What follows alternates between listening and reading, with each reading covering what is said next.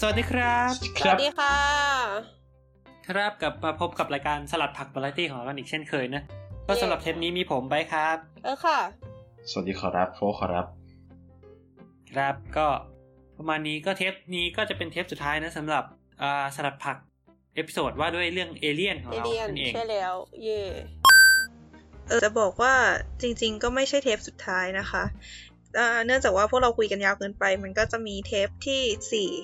ไม่สี่ตอนที่สี่ต่ออีก ตอนหนึ่งนะคะ ของเทปเอเลียนนี้ ไปฟังกันต่อเลยค่ะ ใช่แล้วก็เออรีแคปกันนิดนึงเนอะสำไหม อืม สำหรับแบบเทปสองเทปที่ผ่านมาเนี่ยเราก็คุยกัน อ่าฮะ ตั้งแต่แบบอ่าเรื่องชีววิทยาของเอเลี่ยนอะไรเงี้ยแบบตตั้งแต่แบบกำเนิดสิ่งมีชีวิตคืออะไรอะไรเงี้ย อืม เออชีวิตคืออะไรไปถึงเรื่องของการส่งสัญญาณ การหาน้ำในระบบสุริยะ แล้วก็ไปเรื่องของเฟอร์มิพาราดอกใช่ไหมเรื่องของแบบ อือฮึ เฮ้ยเอเลี่ยนหายไปไหนหมดอะไรอย่าง เอ เงี้ย อ แล้วก็มีเรื่องเอเลี่ยนของ pop culture แล้วเราก็ปิดท้ายเทปสองคือเทปที่แล้วเนอะเรื่องของพิพิธภัณฑ์เอเลี่ยนทั้งใน อือฮึ ไทยและญี่ปุ่นนะฮะถ้าเกิดใครยังไม่ได้ฟังก็ไปฟังกันได้เอกโซติกมาก อืม ใครที่ใช้วันหยุดปีใหม่ไปกับการไปเที่ยววิทยพันธ์เอเลียนที่ไทยก็เล่าให้ฟังกันได้นะคะ ครับเรามาแบ่งส่วนบุญบ้างเดี๋ยวเราจะได้สาธุ99นะฮะ เย้ เราต้องเราต้องสวัสดีปีใหม่อะไรอย่างนี้ป่าวะ เออวะ เออ ค ส รับ วัสดี ก็ ปีใหม่ค่ะ สวัสดีปีใหม่นะครับ สวัสดีปีใหม่ครับ โอเค เอา ต่อ อย่างนี้เลยเนาะ เออจบ จบจบจบมาต่อ อ่าโอเคสำหรับวันนี้เราจะมาคุยกันเรื่องอะไรฮะเอิร์ก ก็วันนี้เราก็จะมาคุยว่า ถ้าเอเลียนมีอยู่จริงเนี่ย เราคิดว่ามันจะเป็นยังไง อืม อืม ประมาณนั้น ก็คือเราก็จะเริ่มตั้งแต่ว่า เออถ้าเอเลี่ยนมีอยู่จริงเนี่ย เอเลี่ยนมันจะหน้าตาเป็นยังไงไปจนถึงว่า เอเลี่ยนหลาย ๆ ตัวมาอยู่รวมกันแล้วมันจะเป็นยังไง หรือเอเลี่ยนมาเจอมนุษย์แล้วมันจะเป็นยังไงอะไรอย่างนี้ อ่า แล้วก็จะขยายสเกลกันขึ้นไปเรื่อยๆเนอะ เย่ประมาณนั้น เย่เย่ อ่างั้นมาคำถามแรกกันเลยไหม เออ เพื่อไม่ให้เป็นการเสียเวลานะ ครับ เอเลี่ยนหน้าตาเป็นยังไง อืมเอเลี่ยนน่าจะเป็นยังไง อืม ก็ ไม่รู้ นั่นสิ ถ้าถ้าถ้าเอาจากดึงจากสองเทปที่แล้วมาก็จะมีอะไรนะ หน้าตาเหมือนกางเกงในสีเขียว แล้วก็ What the fuck? หน้าตารูปหยดน้ำคว่ำ ใช่ไหมเหมือนบอลลูน เออ เดี๋ยวเดี๋ยวเดี๋ยวเดี๋ยวเดี๋ยวอันนี้ใครใครพูดเนี่ย กางเกงในสีเขียวอะนะน้องอ อ่า อม What the fuck ไปแล้ว ภาพลักษณ์ปนปี้ก็งานนี้ ไม่ไม่ไม่ เอ้า คือน้อง น้ พู อง ด เขาพู พู ด ดถึง จริง ทำไมน้องออมเป็นคนอ พูด ย่าง ถึ นี้ งนั่นน่ะ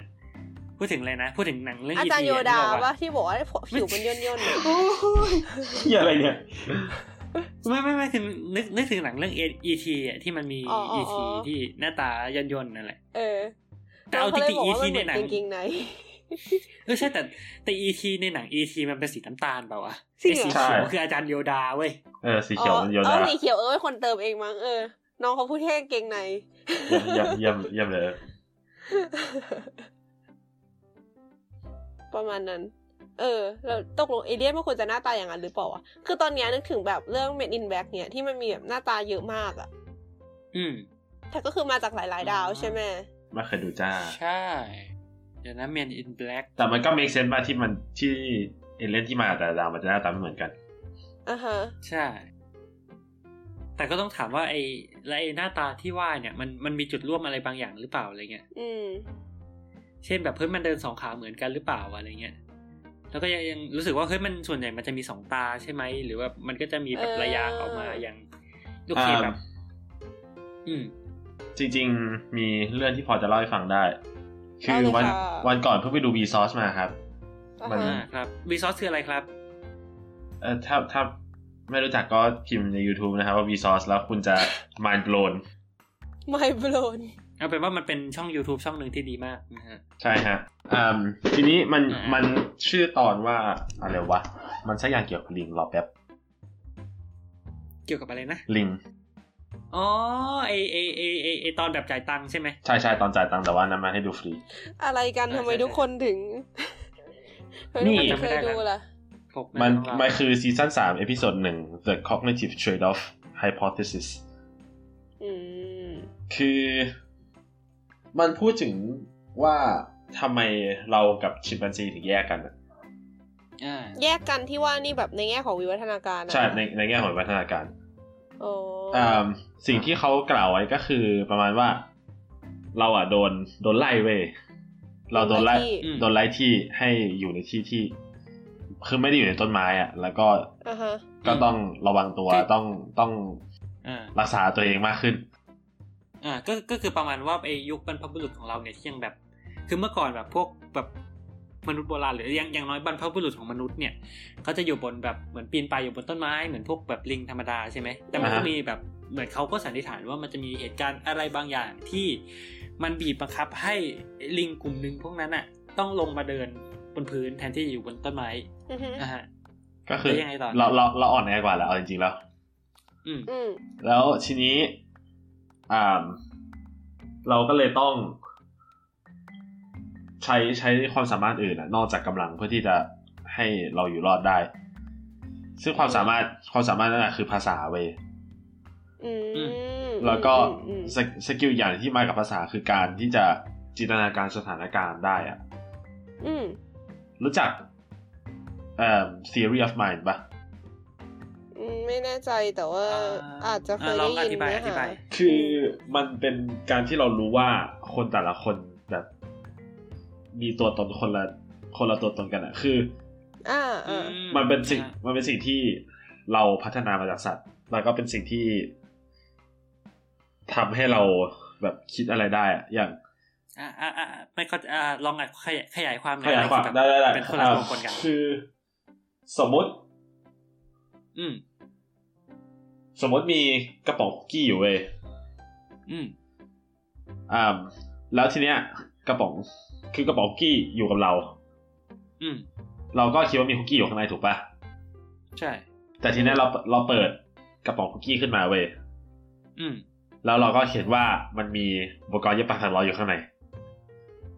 อืม อืม ฉะนั้น คุณเนอะ อ่า ที่ คุ มั ณ น คุ เป็ ณ น คุขอณคุณ งคุกคุกกี้ อัน สี นี้ แดงกลมๆ สิ่งสิ่งนี้เป็นมีม แล้วทีนี้เราก็ปิดกล่องไป อืม ทีนี้เราก็รู้แล้วถูกป่าว่าข้างในกล่องเนี้ยเป็นอุปกรณ์เย็บปาถักร้อย อ่าฮะ ไม่ใช่คุกกี้อ่าฮะ มันไม่ใช่คุก กิน กี้ ไม่ได้ เรา ทีนี้ สมมุติมีเพื่อนเรานายกอเดินเข้ามาในห้อง อืม นายกออ่าฮะ แล้วก็มาเห็นกระป๋องคุกกี้ นายกอเลยใช้มาตรา 44ทำอะไรฮะ อืมอืม ติดเตียนติดเตียน มันไม่ใช่เหรอ ข้ามไปข้ามไปข้ามไป อ่านายนายกอเดินเข้ามาในห้อง อ่ะฮะนายกอจะคิดว่าอะไรอยู่ในกระป๋องคุกกี้ นายก็ อ๋อ ก็คงคิดว่าคุกกี้อยู่ในกระป๋องปะ ใช่ แต่ว่าถ้าเกิดสมมติว่าเราเอาสถานการณ์เนี้ยไปถามเด็กอะเด็กอายุไม่ถึงสักอย่างขวบอะสี่ขวบมั้งหรืออะไรอย่างเงี้ย เด็กจะบอกว่านายกอจะคิดว่า เอ่อ มี เย็บปะอุปกรณ์เย็บปะทางร้อยอยู่ในกล่อง อ๋อเพราะเขายังแยกไม่ได้ว่าสองคนนี้คนละคนกันนะนะ yes อืม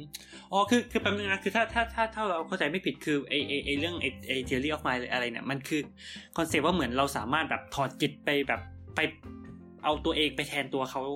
ได้ เออ แบบเอา ใช่ ตัวเองไปแทนคนอื่นได้ว่าแบบ อ๋อ เฮ้ยคนอื่นจะคิดยังไง คนอื่นจะมองยังไง เพราะว่า เออเพราะว่าคืออ่าคือถ้าถ้าไม่มีคอนเซปต์เรื่องนี้เราเปิดกล่องคุกกี้มาแล้วเราเจอ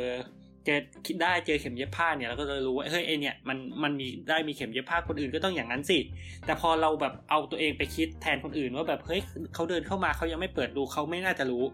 อืม Yes อะไรอย่างนี้ใช่ไหม นั่นแหละนั่นแหละประเด็น อืม แล้วการที่ อ่า เราทำอย่างนี้ได้อะมันทำให้เราเริ่มคิดแบบเราจินตนาการสถานการณ์ล่วงหน้าได้ว่า ถ้าเกิดเราทำอย่างนี้จะเกิดอะไรขึ้น หรือว่า ครับ เราก็จะเริ่มเราก็จะเริ่มสร้างแบบกลยุทธ์เพื่อที่จะทำนู่นทำนี่ได้ อืม อืม อันนี้คือสิ่งที่เกิดขึ้นมา แล้วก็ภาษาก็เป็นสิ่งที่จะทำให้เราพูดแบบสื่อสารอะไรที่ abstract พวกนี้ได้ อืมฮึ นอกจากว่า เออหิว ตรงนั้นมีอาหารน่ากิน เออเงียนอะไรเงี้ย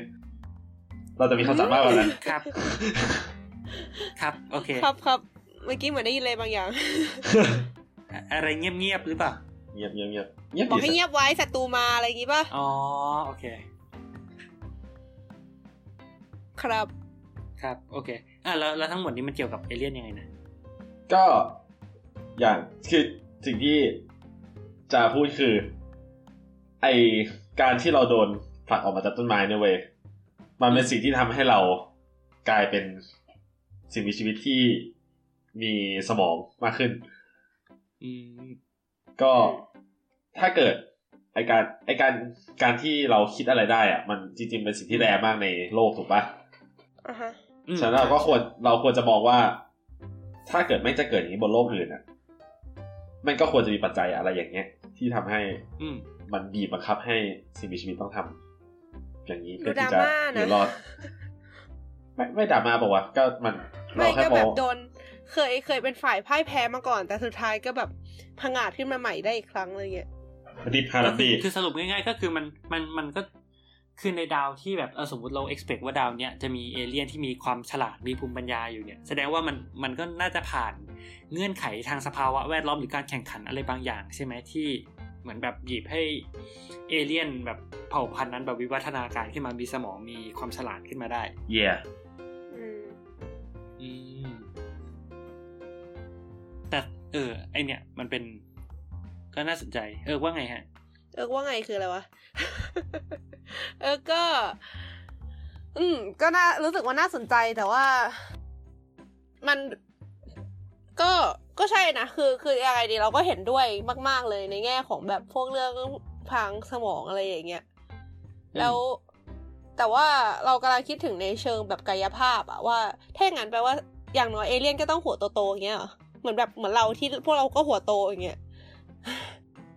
ก็ตต้องถามว่าทำไมต้องหัวโต เพราะมีสมอง เพราะมีสมองหรือเปล่า เออ แล้วทำไมสมองต้องเป็นก้อนเดียวอยู่ที่หัว อืมอย่างนี้นี่เอ อืม ง จริง อาจจะไปอยู่ลงมาอยู่ที่พุงก็ได้สินะ เออ อาจจะต่อมลูกหมากโต เพราะในต่อมลูกหมากมี มีสมอง ยู่ะ อะอะไรนะอะไรนะไปเป็นสมองน้อย อืม เออ แล้วมัน อ่า จำเป็นต้องเป็น อ่า สมองไหม เข้าใจ อะไรอย่างงี้ด้วยปะ ใช่เพราะว่าจริง ๆ แล้วเนี่ย อืมเอออันนี้น่าสนใจนะ เพราะว่าอย่างมนุษย์เนี่ยเรามีระบบประสาทส่วนกลางปะคือเรามีก้อนสมอง ใช่ ที่แบบทุกสิ่งทุกอย่างมันอยู่ที่สมองอะแล้วเรามีอ่ะมีไขสันหลังมาช่วยสั่งการนู่นนั่นนี่แต่การคิดอะมันอยู่ที่จุดเดียว อืม อ่าฮะ แต่คราวเนี้ยถ้าไปดูสัตว์ประเภทอื่นในโลกเนี่ย เรากำลังคิดว่ามัน คือมันมันอาจจะไม่ฉลาดเท่าไหร่แต่อย่างน้อยไอ้พวกแบบพวกแมลงพวกอะไรพวกเนี้ยเราไม่แน่ใจเรื่องระบบประสาทมันว่าแบบมันอาจจะกระจายกว่าหรือเปล่า แมลงเหมือนจะ เหมือนจะระบบประกาศส่วนกลางนะถ้าจะไปดูแบบอันที่ อันที่ไม่มีระบบประกาศ เดี๋ยวอันหนึ่งลิ้นพันกัน อันที่ไม่มีระบบประสาทส่วนกลางอะมันจะเป็นพวกนึไออ ปลาหมึกนี้ปะ จำชื่อไม่ออกไอไอที่มันต่ำกว่าไส้เดือนดินอะ โอ้โหถ้าเดินดี นานละ คือคือมันจะมีสิ่งมีชีวิตบางประเภทที่เขามีสิ่งที่เรียกว่าแกลงเกลี่ย แกง อืม แกงเกลี่ย เก่ง หรือ แปลว่า ว่าปมประสาท ครับ ซึ่งอันเนี้ยมันคือคล้ายเป็นเป็นเป็นสิ่งที่คล้ายๆกับว่า คืออยากสำหรับคนที่ไม่รู้นะคะ สมองของพวกเราอ่ะมันคือจุดมันคือการที่เซลล์ประสาทมาอยู่รวมกันเยอะมากๆ จนกลายเป็นก้อน อืม ขึ้นมา อืมแล้วการที่เซลล์ประสาทพวกเนี้ยมันส่งข้อมูลถึงส่งไปถึงกันในก้อนเนี่ย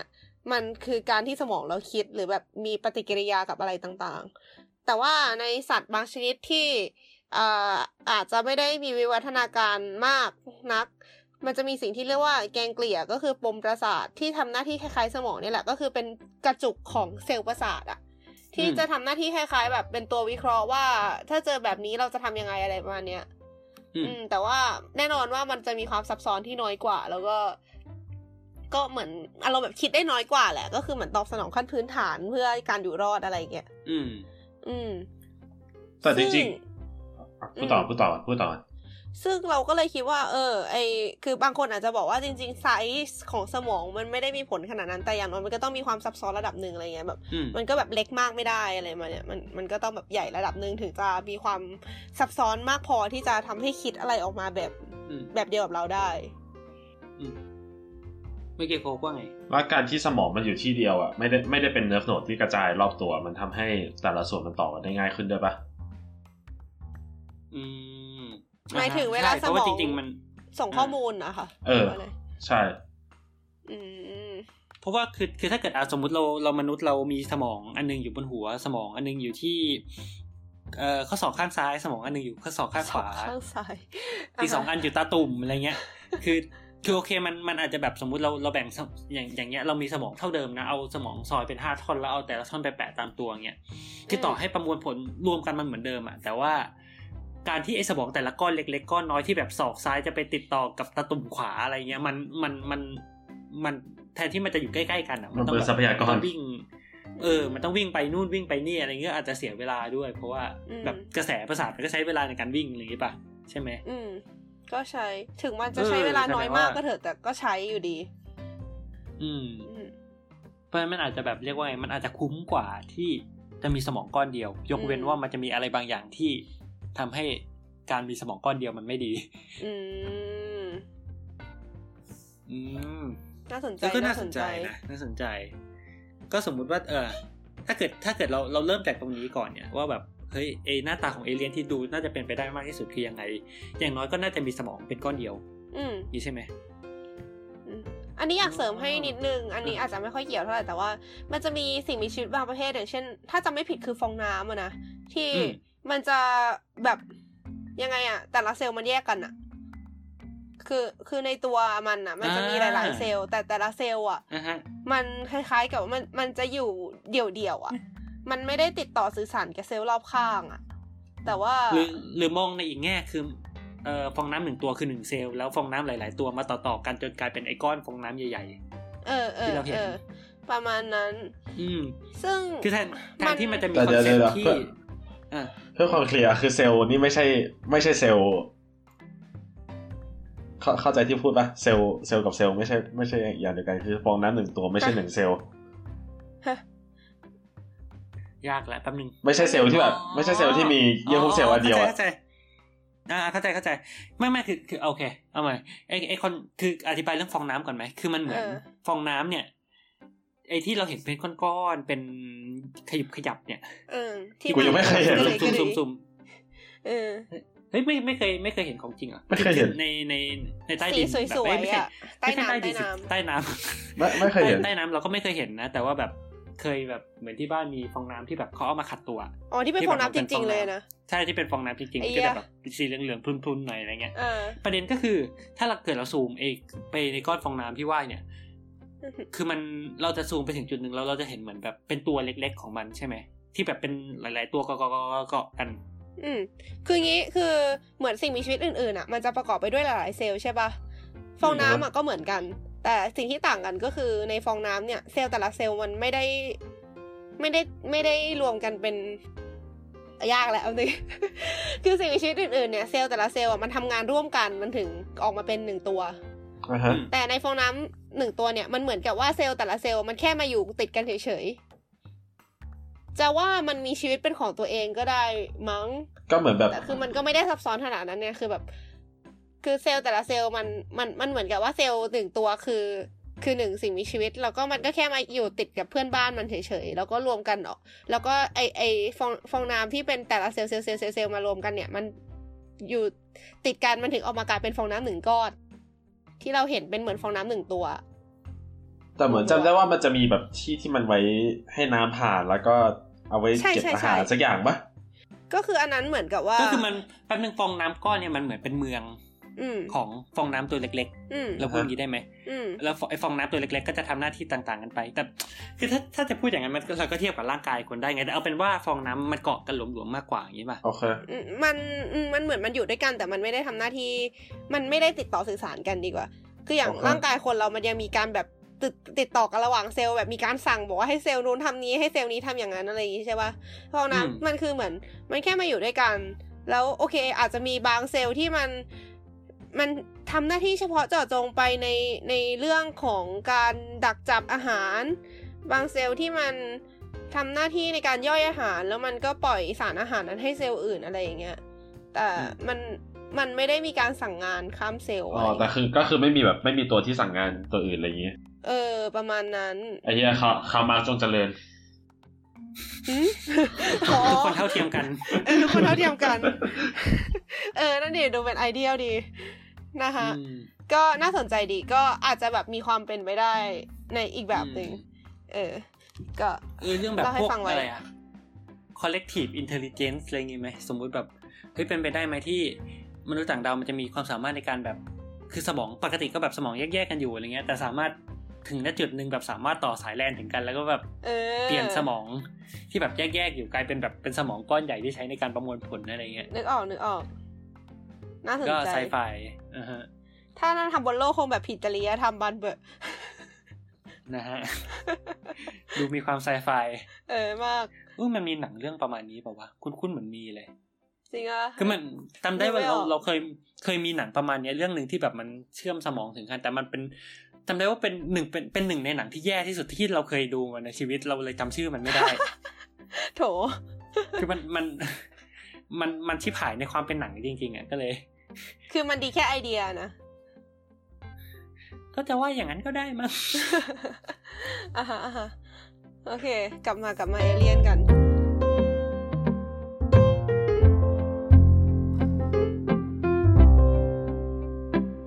อ่า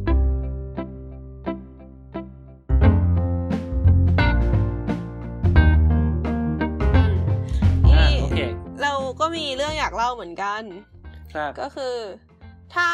โอเคเรามองไปเล็กกว่าสิ่งแบบร่างกายอะไรอย่างเงี้ยของเราเนี่ย ก็คืออร่างไอ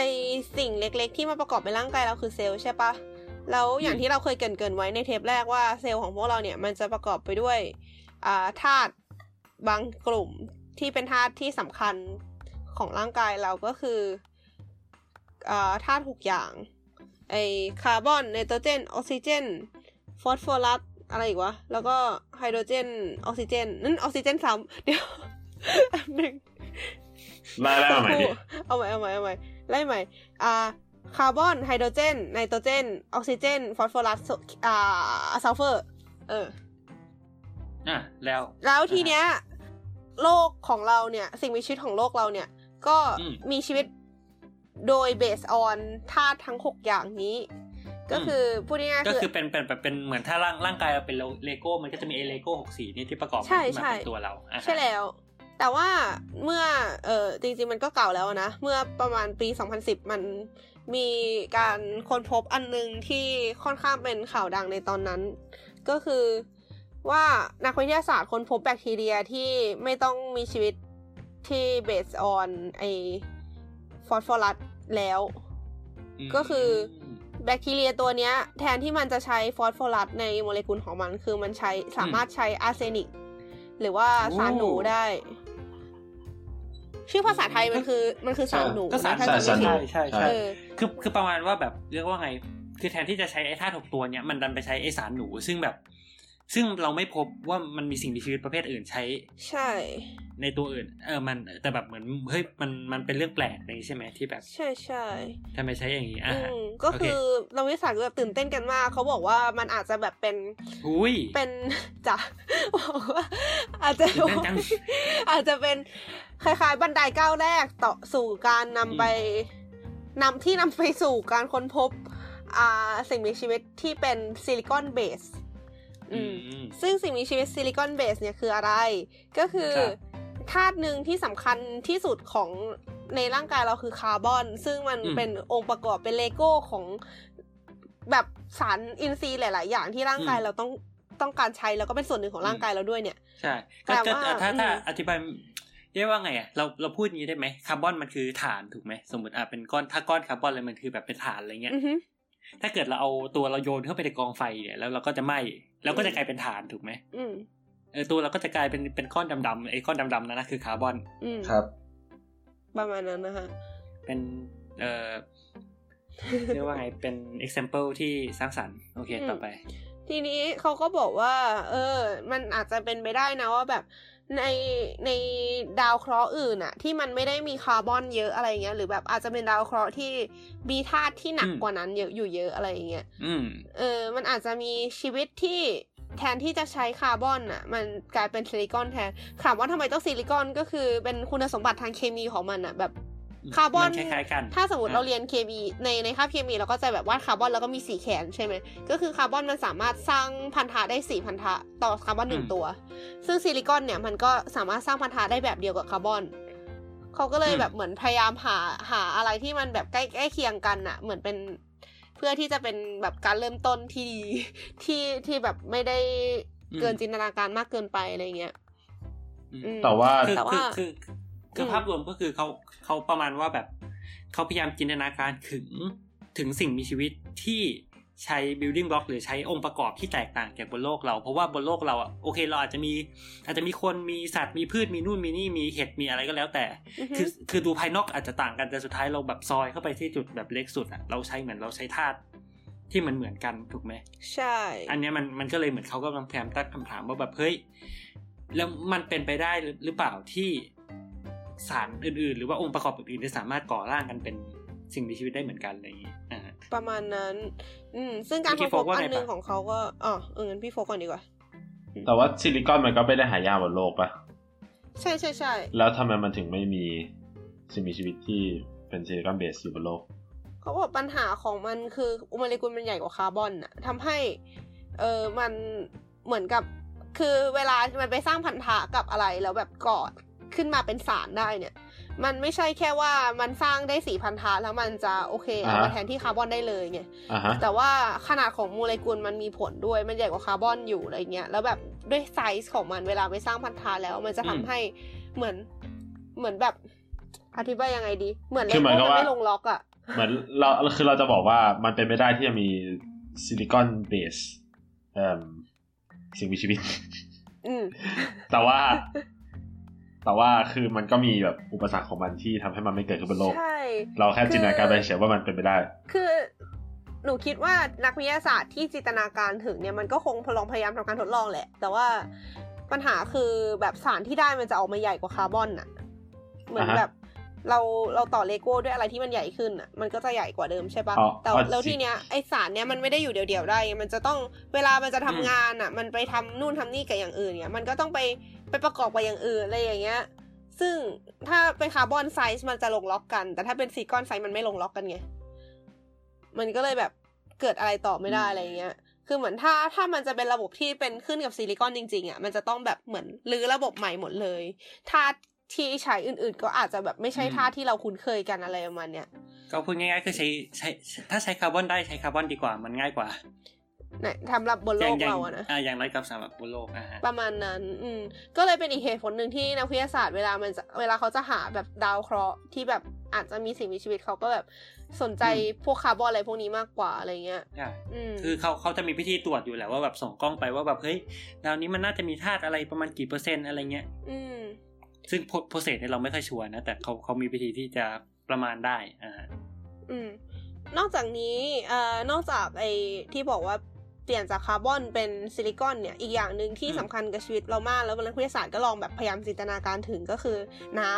ำเขาก็ตั้งความสมมติฐานประมาณว่ามันจะมีความเป็นไปได้ไหมที่จะมีชีวิตที่ขึ้นกับสิ่งอื่นที่ไม่ใช่น้ำ เพราะว่าน้ำเนี่ยเราเหมือนเป็นสื่อกลางของอะไรหลาย ๆ อย่างในร่างกายอะแบบเป็นตัว อืม ทำละลาย แล้วก็เป็นส่วน เป็นประกอบ เป็นตัวทำละลาย อะร แปลว่ายังไง คือเหมือนยังไงดีร่างกายเราอย่างที่เรารู้ว่าร่างกายเราแบบประกอบไปด้วยน้ำเยอะมากใช่ไหมอย่าง อืม ในเลือดเราก็มีน้ำเป็นส่วนประกอบอะไรเงี้ยซึ่งการที่มีน้ำเป็นส่วนประกอบเนี่ย มันเป็นเพราะว่ามันน้ำเป็นเหมือนเป็นสื่อกลางที่ให้สารต่างๆอะไปละลายในตัวมันแล้วก็แบบส่งไปที่ไหนมาไหนได้ อันนี้ในกรณีของเลือดอะนะ อืม แล้วก็ในเซลล์อย่างเงี้ยก็มีน้ำอยู่ อ๋อ ซึ่ง ก็ก็คืออธิบายง่ายๆสมมติเราเรากินน้ำตาลเข้าไปเนี่ยคือน้ำตาลเป็นก้อนๆมันก็คงไม่สามารถแบบไหลไปตามกระแสเลือดอะไรอย่างเงี้ยได้มันก็คงแบบ อืม เออ มันก็คงขาดกันหมดก็คือเราร่างกายเราก็เลยแบบเหมือนเอาน้ำตาลละลายลงไปในน้ำ อืม คือจริงละลายลงไปในเลือดใช่ไหมที่แบบมันมี ใช่ ที่มันมีส่วนประกอบของน้ำ ประ แต่ มาณ มันก็ นั้น ไปแล้วก็แบบไปดูดซึมนู่นนั่นนี่อะไรเงี้ย อืม อืม อืมซึ่งในสิ่งมีชีวิตอย่างอื่นมันก็ใช้ระบบประมาณนี้เหมือนกัน ก็คือน้ำจะเป็นตัวที่เป็นตัวทำละลายอะที่ทำให้สิ่งต่างๆ มันส่งไปถึงในร่างกายเราได้อะไรมาเนี่ย อืม อืม เพราะฉะนั้นน้ำก็เลยเป็นสิ่งที่สำคัญมากต่อสิ่งมีชีวิตบนโลก แต่ถ้าเกิดมันมีสิ่งที่ไม่ได้ขึ้นกับน้ำล่ะ อะไรอย่างนี้ อืม ออ เช่น เช่นนี่ไม่รู้ว่ะ แต่ว่า เปิด อย่าง มาซะยิ่งใหญ่เลยนะ สามสามพวกซิลิคอนมันมีอะไรที่เป็นตัวทำละลายอะ สารโบอ๋อ เอาจริงๆไม่ไม่รู้จักสารที่มีซิลิคอนเลยเว้ย ไม่คือคือเหมือน สาย สมมุติ ไอ้เหี้ย คือสายจ้ะ เออทรายทรายก็ได้เอ อเออกูยอมแล้ว คือคือคือไม่เชิงสารที่มีซีกอนนะพี่เหมือนแบบเขาเขาจินตนาการถึงว่าสมมติสมมตินะ สมมติว่าแบบ เออเรามีองค์ประกอบเป็นน้ำตาลเนี่ย น้ำตาลก็มีคาร์บอนอยู่ในวงมันใช่ปะ อ่าฮะ อยู่ในเป็นองค์ประกอบของน้ำตาล อ่า ทีเนี้ยถ้าเราดึงคาร์บอนออกมาเรายัดซีกอนใส่ไปแทนอะ อ่าฮะ อะไรอย่างเงี้ยมันก็จะเป็นน้ำตาลที่ใช้เป็นซิลิคอนแทน อ่าฮะ แล้วก็คาดหวังว่ามันอาจจะมีสิ่งมีชีวิตที่ใช้น้ำตาลชนิดนี้อยู่นะอะไรประมาณเนี้ย ไม่ไม่แต่ว่า อืม อ๋อ โอเค โอเค พอพอ นึกออจะกไหมเก็ตคือไม่ไม่ใช่ว่า ไม่ใช่ว่าทุกอย่าง คือ ถูกสร้างมาจากซิลิคอน แต่ว่าคือซิลิคอนเป็นส่วนหนึ่งเหรอ ใช่ใช่เพราะว่าร่างกายเราทุกทุกอย่างเราก็ไม่ได้สร้างมาจากคาร์บอนเหมือนกันนะ ก็ก็ใช่ แต่ว่า อืม แต่ว่าหมู่มันคือหมู่แล้ววะ หมู หมู่สี่มันก็มีแค่ซิลิคอนปะ อ๋อ เอ้ยไม่ใช่มีแค่คาร์บอนปะ ม อ่า ฟังดูเหมือนหมูลูกเสือครับก่อน ยังไงดีคือ คือร่างกายเราอะไม่ได้มีแค่คาร์บอนอย่างเดียวขนาดนั้น คือไม่ใช่ดิ คือร่างกายเราธาตุในหมู่สี่แบบที่พี่โฟกบอกเนี่ย เออมันไม่ร่างกายเราอาจจะไม่ได้มีแค่คาร์บอน ร่างกายเราอาจจะมีซิลิคอนในร่างกายเราด้วย แต่มันไม่ใช่ส่วนสำคัญไง คือา อ เหรอ คือ โอเค เขาเขาบอกว่าอ่าคือเหตุผลที่เราต้องกินผัก อะไรเงี้ย อืม ที่บอกว่าเราต้องร่างกายเราต้องการแร่ธาตุเนี่ย ก็คือร่างกายเราอะต้องการแร่ธาตุอื่น ๆ ที่ไม่ใช่แร่ธาตุสำคัญ 6 ชนิดที่เราบอกไปเมื่อกี้ด้วย อ่าฮะ แต่มันไม่ได้ในปริมาณที่มากๆ กินเหเอล็ก อมันไม่ใช่ในปริมาณที่มากขนาดนั้นอะไรเงี้ย อ่าฮะ มันมันก็เหมือนกับเป็นตัวเสริมการทำงานของร่างกาย ซึ่งไอแต่ว่าที่เราพูดถึงกันอยู่เนี่ยคือ ถ้าถ้าสมมติร่างกายเราที่ประกอบด้วยคาร์บอนเยอะมากเนี่ย ถ้าเราเอาคาร์บอนทุกทุกอะตอมในร่างกายเราออกแล้วยัดซิลิคอนเข้าไปแทนเนี่ย มัน อ่า จะเป็นยังไงอะไรประมาณนั้น ไอ้เคียลองลองนึกดูเราเราหายใจออกเป็นคาร์บอนไดออกไซด์ใช่ไหม เอออ เราเปลี่ยนหายใจออกเป็นทราย ใช่ใช่ใช่ประมาณนั้นแหละ แล้วซิลิคอนไดออกไซด์มันเป็นทรายเหรอ ใช่ซิลิคอนไดออกไซด์คือทราย ซิลิคอนไดออกไซด์คือทรา พ ย ระเจ้า เออเป็นไง ข้าไม่ชอบทราย เออแต่พี่โฟมยกตัวอย่างได้ดี มากอะ พี่โฟมตัวอย่างได้เห็นภาพมาก เออ ประมาณนั้นเลยอะอืม ซึ่งแน่นอนว่ามันดูมีความเป็นไปได้น้อยมากๆ ใช่ไหม อืม เออ มันก็คงยังไม่ใช่อนาคตอันใกล้เนี้ยแหละ แล้วก็เมื่อกี้ที่พูดถึงไอไออาร์เซนิกอะแบคทีเรียที่มันใช้อาร์เซนิกอะ สันห คื นู อ อะฮะ เราอยากจะบอกข่าวร้ายว่าจริงๆ มันไม่ มันไม่ได้ง่ายขนาดนั้น คือ อืม โอเค แบคทีเรียเนี่ยมัน มันใช้อาร์เซนิกในร่างกายมันได้ก็จริง ก็คือมันมันจะมีสารประกอบที่เป็นสารประกอบฟอสเฟตที่เป็นสารประกอบที่เป็นยังไงดี เป็นส่วนประกอบสำคัญของ DNA อะถึงแบคทีเรียมันเอาเถอะ ก็คือมันบอกว่าแบคในกลุ่มฟอสเฟตคือคือองค์ประกอบที่ควรจะเป็นกลุ่มฟอสเฟตของแบคทีเรียตัวเนี้ย ที่มันชื่อว่า GFAJ ขีดหนึ่งอะนะ อืมเผื่อใครอยากลองไปหาดู อ่า ถ้าเกิดว่าลองดูว่าโมเลกุลของฟอสเฟตในตัวมันอะมันจะมันจะสามารถแทนที่ด้วยอาร์เซเนตได้ ก็คือเปลี่ยนฟอสฟอรัสเป็นอาร์เซนิก ทีเนี้ยเขาบอกว่าแต่จริงๆไอ้แบคทีเรียตัวเนี้ยสุดท้ายแล้วยังไงมันก็ชอบฟอสเฟตมากกว่าอยู่ดี คือคือยังไงคือถ้าเลี้ยงมันในภาวะที่ไม่มีฟอสฟอรัสเลยเนี่ย มันจะสามารถใช้อาร์เซนิก แทนที่ในโมเลกุลของมันได้ แต่ถ้าเลี้ยงในที่นี่มีฟอสฟอรัสด้วย สุดท้ายมันก็เลือกดูดดูดซับฟอสฟอรัสเข้ามาอยู่ดีอ่ะ อืม ก็ก็ดีแล้วก็เลี้ยงในที่ที่ไม่มีฟอสฟอรัสแต่มีอาร์เซนิก อืม ไอ้เหี้ยดู ป ฉ ระมา ลา ณ ด นั้น ดูเป็นไปได้มากเลย เขาก็ บนเลยโลก เขาก็เลยบอกว่ามันก็เลยแบบเหมือน มันก็ไม่ได้แบบเป็นอะไรที่ว้าวขนาดนั้นนะอะไรประมาณเนี้ยก็แบบ ก็ต้องทดลองกันต่อไปอะไรอย่างนี้ ซึ่งเราก็ลองพยายามหาข่าวที่ใหม่กว่านี้เกี่ยวกับเรื่องอะไรที่เกี่ยวกับอะไรประมาณเนี้ย แต่ก็ อืม ก็ไม่มี อืม ก็อันเนี้ยก็ใหม่สุดแล้ว ซึ่งก็แบบหลายปีแล้วอะจะสิบปีแล้วอ่ะ อืม โอเค น่าสนใจฮะ น่าสนใจ เออ อยากอยากออก อยากเลี้ยวออกนิดนึงทำไมอาร์เซนิกมันถึงเป็นพิษกับคนนะสแลงกับสัตว์ อาร์เซนิก สัตว์ เป็นพิษอื่นกับคน ไม่รู้อ่ะ ต้องไปดูว่า มันทำงานมันมันมันเกิด อืม อะไรกับร่างกายเราแฮะ เข้าก็ใจไม่รู้ ว่า ปก ยังปไงกติ เรา แบบอะไรอ่าอะไรที่เป็นพิษทำไมมันถึงเป็นพิษกับคนเนี่ย อันนี้เรายังไม่แน่ใจเลย ๆไม่แต่มันมันมีหลายเหตุผลปะวะ มัน ใช่ อาร์เซนิกมันก็ต้องมีเหตุผลของมัน ก็คือเราเราคิดว่าถ้าจะตอบคำถามนี้ได้ต้องดูก่อนว่าอาร์เซนิกมันไปทำอะไรกับร่างกายเราบ้างอะคือเราเราเราไม่รู้ตรงส่วนเนี้ยว่าแบบพอเรารับอาร์เซนิกเข้าไปแล้วมันจะส่งผลอะไรกับกับระบบต่างๆ ในร่างกายเราอ่ะ มันจะโดนดูดซึมไปแล้วไปทำอะไรกับร่างกายเราอะไรเงี้ยอืม โอเคแป๊บนึงขอดู เมื่อกี้เห็นว่าแบบ อ๋อเหตุผลมันไม่ตรงไปตรงมาว่ะ มันไปทำ อะไรสักอย่างกับเอนไซม์อะไรสักอย่างตึ๊ดตึ๊ดตึ๊ดแล้วก็ตึ๊ดตึ๊ดตึ๊ด อืม ไม่ น่าจะ ไม่ แอบซับซ้อนอยู่ ไม่อ่านละ อืม เป็นตัวอย่างที่ดีสำหรับการเรียนรู้นะฮะ เปิดแล้วก็อ่านแล้วก็ ไม่อ่านละ อ่านหัวข้อ เวลาเปิดเปเปอร์ขึ้นมาแล้วอ่านแค่แอปสแต็ก แต่แต่เอาเอาเป็นว่าคือคอนคอนเซปต์คือประมาณว่าแบบไอสารเนี่ยมันไปทำอะไรบางอย่าง ซึ่งไปรบกวนการทำงานของเซลล์ไปทำให้แบบ หรือการทำงานของร่างกายบางส่วนไปแย่งจับหรือไปอะไรอย่างนั้นก็ว่ากันไปเนอะ อืม ก็ข้ามไป อ่า แล้วก็จะเสริมอีกนิดนึง เรื่องของเมื่อกี้ที่เราเกริ่นไว้เรื่องชีวิตที่ไม่ขึ้นกับน้ำใช่ไหม อืม อืมเขาอันนี้คือเราเสิร์ชมาจากอาร์ติเคิลของ New Atlas เมื่อสองปีที่สองสามปีแล้วดิสองปีสองพันสิบห อื ก ม ก็ต้องสามปีแล้วเนาะ สามปีที่แล้ว ว่าเขาเป็นอาร์ติเคิลที่เขียนประมาณว่าเอ่อดาวดวงจันทร์ของดาวเสาร์ที่ชื่อว่าไททันเนี่ย อืม อืมอาจจะเป็นภาวะที่แบบเหมือนสร้างภาวะที่ทริกเกอร์การเกิดสิ่งมีชีวิตที่ไม่ขึ้นกับน้ำได้ เพราะด้วย อืม ปัจจัยของมันเนี่ยทำให้บนดาวมันมีลิควิดมีเทนและ มี อี เทน เทน ก็คือมี ก็ เท คื น อ ที่เป็นของเหลว มีเทนเนี่ยก็คือคือปกติอะเราคือบนโลกมันเป็นแก๊สนะมีเทนเนี่ย อืม ถ้าเกิด อื มั ม นอยู่ในอุณหภูมิ อะไรพวกเนี้ยมันมันใช่พวกแก๊สถุงต้มปะไม่ใช่น ไม่ใช่ แก๊ส มี ถุง เท ต้ น นน ไม่ใช่ เป็น แอดผล คล ต้จะเป็น ก โพ ลุ่ม เพนอะไรพวกเนี้ย อืม อืมแต่มันเอาเป็นว่ามันมันใช้เป็นเชื้อเพลิงได้เหมือนกันเนอะ อืม ใช่ไหม ใช่ อะไรเงี้ยมันติดไฟ ใช่ เป็นแก๊สติดไฟ คราวนี้เนี่ยเออด้วยความที่บนบนไททันเนี่ยบนบนดวงจันทร์ของดาวเสาร์เนี่ยมันมีความกดอากาศมากหรืออะไรก็แล้วแต่เนี่ยมันทำให้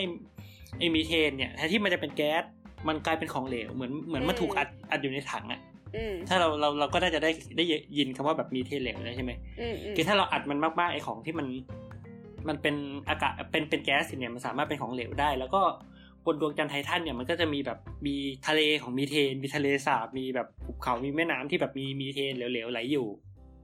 อืม ซึ่งเขาก็มองว่าเฮ้ยมันมันก็อาจจะแบบเป็นเป็นสภาพแวดล้อมที่สิ่งมีชีวิตที่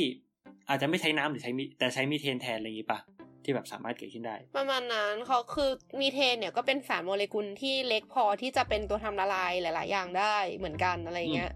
อืม แล้วก็ อืม มันเขาบอกว่าอีกอย่างหนึ่งที่เป็นไปได้คือไซยาไนด์เอ้ยไม่ใช่ไซยาไนด์เขาเรียก อืม ไฮโดรเจนไซยาไนด์คือ เออมัน กิน ก็คือไซยาไน แอลมอนด์ ด์แหละคือ เดี๋ยวว่า เสียงไม่ถูกแต่ว่าเออนั่นแหละ ไอสารที่เป็นพิษต่อร่างกายพวกเราเนี่ย แต่ว่าคือถ้าถ้าพูดถึงความเป็นไปได้มันก็เป็นไปได้นะ เพราะว่าไอสารตัวนี้ถ้ามันเป็นของเหลวมันก็โมเลกุลเล็กเหมือนกันอะไรอย่างเงี้ย เออ ม ซึ่งคือเขาก็คือไออาร์ติเคิลนี้มันไม่ได้บอกการค้นพบอะไรใหม่ มันแค่บอกความเป็นไปได้เฉยๆนะแต่เขาก็บอกว่าถ้าไอพวกนี้มันเป็นได้จริงเนี่ย มันก็จะเหมือนขยายส่วนที่เขาบอกเป็นความเป็นไปได้ที่มันจะพบสิ่งมีชีวิตใช่ไหมที่เราเคยบอกไปในเทปแรกว่า ไอเวลานักวิทยาศาสตร์หาว่าที่ไหนจะมีสิ่งมีชีวิตได้บ้างก็ก็จะหาในอ่าบริเวณที่อ่าน้ำบนดาวดวงนั้นเนี่ยน้ำเป็นของเหลว พอเขาคิดว่าชีวิตเนี่ยมันจะต้องสร้างขึ้นมาจากน้ำแต่ถ้าเราสามารถทลายข้อจำกัดตรงนี้ได้ มันก็จะมีตัวเลือกมากขึ้นอะไรอย่างนี้ แต่เราก็คิดว่าคงไม่เร็วๆนี้หรอก ใช่ อืม อืมก็น่าสนใจอันนี้ก็คือแบบความน่าจะเป็นหลาย ๆ แง่เนอะว่าแบบ อืม ว่าเราเหมือนจากที่เราฟังเนี่ย คือในที่พูดมาเนี่ยมันคือการเริ่มจากแบบ แบบสิ่งที่เรารู้ก่อนว่าตอนเนี้ย ชีวิตที่เรารู้จักหน้าตาเป็นยังไง แล้วเราก็ถามต่อว่าเฮ้ยถ้าเราปรับตรงนี้นิดนึงปรับตรงนี้อีกหน่อยเฮ้ยเปลี่ยนเปลี่ยนสารตัวนู้นเป็นสารตัวนี้สิเฮ้ยมันยังเวิร์กอยู่หรือเปล่าอะไรอย่างนี้ใช่ไหม อืม ประมาณนั้น อืมมีใครจะเพิ่มเติมอะไรไหมเพราะว่าเดี๋ยวเราจะแบบจริง ๆ เราพยายามแตกประเด็นไปให้มัน อืม สมมุติเรามองกว้างขึ้นอะ อืม พอแล้ว คือตอนเนี้ยเราอ่ะอย่างที่บอกคือเราเราเริ่มจากสิ่งที่เรารู้ในปัจจุบันเกี่ยวกับสิ่งมีชีวิต แต่ว่าถ้าเกิดเราแบบลองลองแบบลืมมันไปให้หมดอ่ะ เราลืมมันแล้วก็แบบมองลงไปถึงนิยามของสิ่งมีชีวิตที่แบบระดับพื้นฐานที่สุดอ่ะ มันมีความเป็นไปได้แบบอื่นไหมที่แบบเฮ้ยสิ่งมีชีวิตมันจะอยู่ในรูปที่เรา มันอาจจะไม่ได้อยู่ในรูปเซลล์หรือไม่ได้อยู่ในรูปตัวอะไรที่มีสมอง แต่มันอยู่ในรูปอะไรบางอย่างที่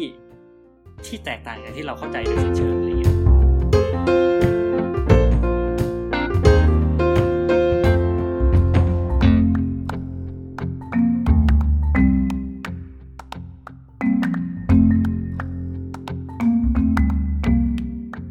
เอาจริงเรามองต่างนิดนึงนะอันนั้นอะ อืม คือเรารู้สึกว่าถ้าเราจะคือตอนเนี้ยเราเรากำลังแบบ โอเคเราอยากจะหาสิ่งมีชีวิตที่ติดต่อกับเราได้ถูกไหม อืม อืมซึ่งอย่างน้อยอ่ามินิมัมรีควายเมนต์ไอเกณฑ์ขั้นต่ำสุดของมันก็คือจะต้อง อย่างน้อยมันจะต้องแบบมีมีปัญญา อืม ซึ่งถามว่า ซึ่งเราไม่มี คือบนโลก ชอบ เราเนี่ย คิดดูบนโลกเราอะ่ะ เราผ่านอะไรมา โอเค อาจจะไม่อาจจะไม่เยอะเท่าดาวเคราะห์บางดวง แต่ว่า โลกเราก็ผ่านมาหลายล้านปีแล้ว อืม มันมีการวิวัฒนาการเกิดขึ้น มีการล้มสูญพันธุ์เกิดขึ้นอะไรอย่างเงี้ย ซึ่งไอ้พวก อืม นั้นก็คือมันคัดเลือกสิ่งต่างๆ ไว้ถูกไหม ซึ่ง อืม ถามว่าทำไมเราถึงเป็นเผ่าพันธุ์เดียวบนโลกเท่าที่เรารู้ตอนนี้ที่แบบมี ไอ้ภูมิปัญญา มี collective learning มีการ อืม มีปัญญา มีภาษา มีอะไรพวกเนี้ย คือโอเคอาจจะอาจจะ คือพูดอย่างนี้อาจจะแบบนิดนึง เพราะแบบบางคนอาจจะแย้งว่าโอเคปลาโลมาก็มีภาษาอะไรเงี้ย แต่หมายถึง ดูดูจากความ อืม สำเร็จ ปลาโล ของ มาม นุษ นก็ ย์ ไม่ ก็ ได้ลงค่อน มา ข้าง ส จะ ร้าง ชัด อาณา เจ จัก น รอะไรเงี้ย เออ ประมาณนั้น ก็ทำ หรือ ถาเปมล่า ว่าทำไม เฮ้ย เรา หรือ ถึ ว่า ง อ่า เออมันอาจจะมีก็ได้นะเราแล้วเราไม่รู้เองอะไรเงี้ย มันแค่ไม่มีเพราะมันไม่เป็นมือหรือเปล่า สมมติว่ายังเราไม่มีเรายังไม่เจอไปก่อนละกัน ก็คือพวกเราทำไมพวกเราถึงเป็นแบบเป็นผู้ถูกเลือกอะ่ะ คืออ ม เรารู้สึกว่า ไอไอไอ requirement ต่างๆ พวกนั้นอะ่ะ มันเกิดขึ้นได้เพราะเราหน้าตาแบบเนี้ยคือ อื อ ม คือปัญญาที่เรามีปัญญาเพราะเราหน้าตาแบบเนี้ยอันคืออาจจะคล้ายๆกับที่พี่โฟกบอกว่าแบบเราโดนบังคับให้วิวัฒนาการมาว่าต้องมีสมองต้องทำยุนทำนี้อะไรเงี้ย แต่ถ้าสมมติหน้าตาเราเปลี่ยนไปจากนี้นิดนึงอะ่ะ คือสมมติถ้าโอเค ถ้าเรามองสัตว์อีกสิ่งมีชีวิตอย่างอื่นถ้าเรามองหมาอะไรอย่างเงี้ย โอเค มันมีปัญญามันก็มีบ้าง แต่ว่ามันไม่เหมือนพวกเรา เพราะว่ามันไม่เอื้อมแบบร่างระบบร่างกายมันต่างๆ มันไม่เอื้อม อืม หน่วยให้มันสร้างอะไรเหมือนเราอะไรอย่างเงี้ยเรามองแบบนี้ เนี้ มายกกว่า อ่า เข้าใจเข้าใจ ก็คือถ้าถ้าเราเราเริ่มจากสิ่งที่เราเข้าใจก็จะเป็นอย่างนั้นแต่แค่เรากำลังสงสัยว่าเวลาเราพูดถึงปัญญา มันคืออะไรวะ อืมนั่นสินะ คือเราเราจริงๆไอประเด็นว่าเอเลี่ยนที่เราสนใจนี่มันก็นั่นอีก เพราะว่าจริงๆแล้วเอเลี่ยนที่คอนแทคกับเราอาจจะไม่จำเป็นต้องคุยกับเรารู้เรื่องก็ได้หรือเปล่า ก็จริงอือฮึ อ่า อะไรอย่างเงี้ยหรือหมายถึงว่าแบบมันอาจจะเป็นเชื้อโรคต่างดาวที่แบบหลุดมาแล้วก็แบบมาถึงโลกแล้วก็แบบงอกเป็นดอกดอกดอกดอกดอกแล้วก็กินโลกไปเลยอะไรเงี้ย เอ้ยเออนึกออกนึกออก อันนั้นก็คืออารมณ์แบบผู้แข็งแกร่งที่ไม่ไม่ต้องคุยกับเราก็ได้ใช่ไหม อืมใช่แต่เรากำลังคิดว่าที่ที่ที่พูดประเด็นนี้ขึ้นมา คือเราคืออย่างแรกของเอสิ่งมีชีวิตทุกชนิดบนโลกอะที่มันอยู่ใต้กฎเดียวกันก็คือเรื่องของการคัดเลือกโดยทางธรรมชาติใช่ไหมเรื่องของทฤษฎีวิวัฒนาการของดาร์วินหรืออะไรก็แล้วก็แล้วแต่ อืม ซึ่งสิ่งที่ทำให้แบบพื้นฐานทุกอย่างที่แบบทำให้สิ่งมีชีวิตมีที่สิ่งมีชีวิตมีร่วมกันอะคืออย่างแรกคือหนึ่งคือมันอยากมีชีวิตอยู่ อือฮึ คือมันพยายามทำให้ตัวเองมีชีวิตอยู่ เพื่อที่ข้อสองเพื่อที่มันจะสืบพันธุ์ อืม สมมุติเราแบบพูดถึงแบบแบรมินิมัมอย่างนั้นนะคือแบบเออพื้นฐานที่สุดเนี่ยเรากำลังสงสัยว่าแบบเฮ้ยมันมีสิ่งมีชีวิตรูปแบบอื่นที่มันต่างไปเลยไหมที่ ที่มันจะทำหน้าที่แบบ เออ ที่มันสามารถดำรงตัวเองอยู่ได้ แล้วมันแบบแตกกระจัดกระจายหรือแบบสามารถสืบพันธุ์ได้ซัมฮาวอะไรเงี้ย อืม ก็ถ้านึกอย่างนั้นไปเลยก็จะนึกถึงแบบพวกพวกไวรัสแบคทีเรียพวกนี้ปะ ไอ้เชี่ย อืม ไม่งอาจจะมีดาวไปกันไปกันไปกันไปกันไปกัน เอาก่อนละก็แบบเออก็แค่คิดว่าแบคทีเรียหรือไวรัสพวกเนี้ยมันมันมีประสิทธิภาพมากๆในการสืบพันธุ์อ่ะ มันมันสืบพันธุ์ได้เร็วมากๆอ่ะ อืม ถ้ามัน อืม ถ้ามันสมสมมติแบบอาจจะมีสักสายพันธุ์หนึ่งที่มันแข็งแกร่งมากจนทนอะไรได้หลายอย่างแล้วมันก็สืบพันธุ์อย่างเดียวอะไรเงี้ย อืม อาจจะครองจักรวาลไปเลยก็ได้ อืม แต่จริงๆ เราว่าประประเด็นเนี้ยคือสิ่งที่แบบมันเป็นเป็นแบบเป็นประการหรือเป็นอะไรที่แบบมันขวางกั้นที่สุดก็คืออวกาศนะ ใช่ เพราะว่ามนุษย์เนี่ยจริงๆ เราแบบไปได้ทั่วอยู่แล้ว เราเราแบบข้ามน้ำข้ามทะเลข้ามทวีปไปอะไรตั้งได้แต่ตั้งแต่แบบเป็นแสนเป็นล้านปีอะ อืม แต่แบบ เออ เราพัฒนามาเป็นแสนเป็นล้านปี เราเพิ่งได้แบบ เราเพิ่งหลุดออกไปนอกอวกาศได้เมื่อไม่กี่สิบปีมานี้อะไรเงี้ยเราไปได้สุดไกลสุดแค่ดวงจันทร์ด้วยซ้ำอะตอนเนี้ยถูกปะ อือฮึ ดาวอังคารเรายังไปไม่ถึงเลยเราไม่ต้องพูดถึงแบบเราจะไปกาแล็กซี่อื่นไประบบสุริยะอื่นอะไรเงี้ย ไปลบกับเอเลี่ยน เพราะฉะนั้น อะไรเงี้ย อืม เพราะฉะนั้นจริงๆเราเราก็เลยคิดว่าเฮ้ยบางบางทีถ้า ถ้าอย่างนั้นอะไอไอไอไอเอเลี่ยนแบบที่เป็นแบคทีเรีย หรือเอเลี่ยนแบบที่มันเป็นเห็ดยุบยับยุบยับเนี่ยโอเค ถ้า ถ้าเกิด มันมันอาจจะมีขึ้นได้ แต่ว่ามันอาจจะยากหรือเปล่าที่เราจะที่มันจะมาหาเราอย่างน้อย เราอาจ อืม คือถ้าเราฉลาดถึงระดับหนึงเราอาจจะไปหามันก็ได้ แต่มันอาจจะมาหาเราไม่ได้อะไรเงี้ย มันอาจจะมาหาเราแบบไม่จงใจก็ได้นะเว้ย อืมเอออันนี้ก็เป็นอีกอันหนึ่งที่คิดเช่นเลย ก็ไม่รู้มากับดาวตกสักอย่าง อืม อ่าเออ เออ เหมือน อั เป็นน นี้ พล็อด อันนี้เป็นอะไรที่ หนั คิ ง ดเหมื ไซ อนกัน ไฟหลาย ๆ เรื่องปะวะ อ๋อที่ที่มีเอ่อผู้ชายผู้หญิงสลับตัวกัน อ๋อจ้ะ คิมิโนะต้องแยกเป็นสองดวงเนี่ยนะเราตก เอ้ย แยก คื เป็ อ นสองส่วน จริงๆเมื่อกี้จะบอกว่า แม่งอาจจะมีดาวเคราะห์สักที่หนึ่งที่สิ่งมีชีวิตเป็นปรินเตอร์สามมิติก็ได้นะเว้ย ปรินเตอร์สามมิติ เออแล้วก็ปรินตัวเองปรินตัวเอง อืม อืม เป็นปรินเตอร์สามมิติ เออ คือที่จริงมันควรจะตลกแต่ว่าก็ขอบคุณสำหรับเสียงหัวเราะครับ ฮะ ตรงนี้จะมีเสียงแทรกเสียงหัวเราะนะคะ ไม่มีแล้วค่ะที่เกียจใส่ โอเคครับ เฮ้ยมันออกจะน่าสนใจ ไอ้เหี้ยคือปรินปรินเตอร์สามมิติมันแบบมันถูกสร้างปะวะ มึงจะ intelligent design เหรอ ไม่ไม่ไม่ไม่ไม่แต่ ประเด็นประเด็นคือ อ้าวอันนั้นก็เป็นไปได้ไหมดูดูได้ไงในอีกสิบล้านปีปรินเตอร์สามมิติที่เรามีอยู่มันจะไม่มีวัฒนาการไปมีอารยธรรมล้มล้างมนุษย์อะไรเงี้ย ไอ้เหี้ย เข้าเข้า AI แล้ว เออเฮ้ยเฮ้ยน่าสนใจนะมันออกจะเป็นพอสไซไฟที่ดี โอเคเดี๋ยวเก็บไว้ เออ ปรินเตอร์สามมิติ แต่นั่นแหละเฮ้ยแต่ ที่ท แต่พอพอพูดขึ้นมามัน มันทำให้เรามองขอบเขตของการสืบพันธุ์ที่มันกว้างขึ้นหรือเปล่า เพราะว่าสมมติอาสืบพันธุ์ที่มนุษย์เรารู้จักเนี่ย ก็คืออ้าวหนึ่ง มันก็จะต้องแบบอยู่อยู่เป็นก้อนๆแล้วก็แบบแยกตัวออกไปใช่ไหมพวกแตกหนอพวกอะไรพวกเนี้ย หรือว่ามันอาจจะต้องแบบ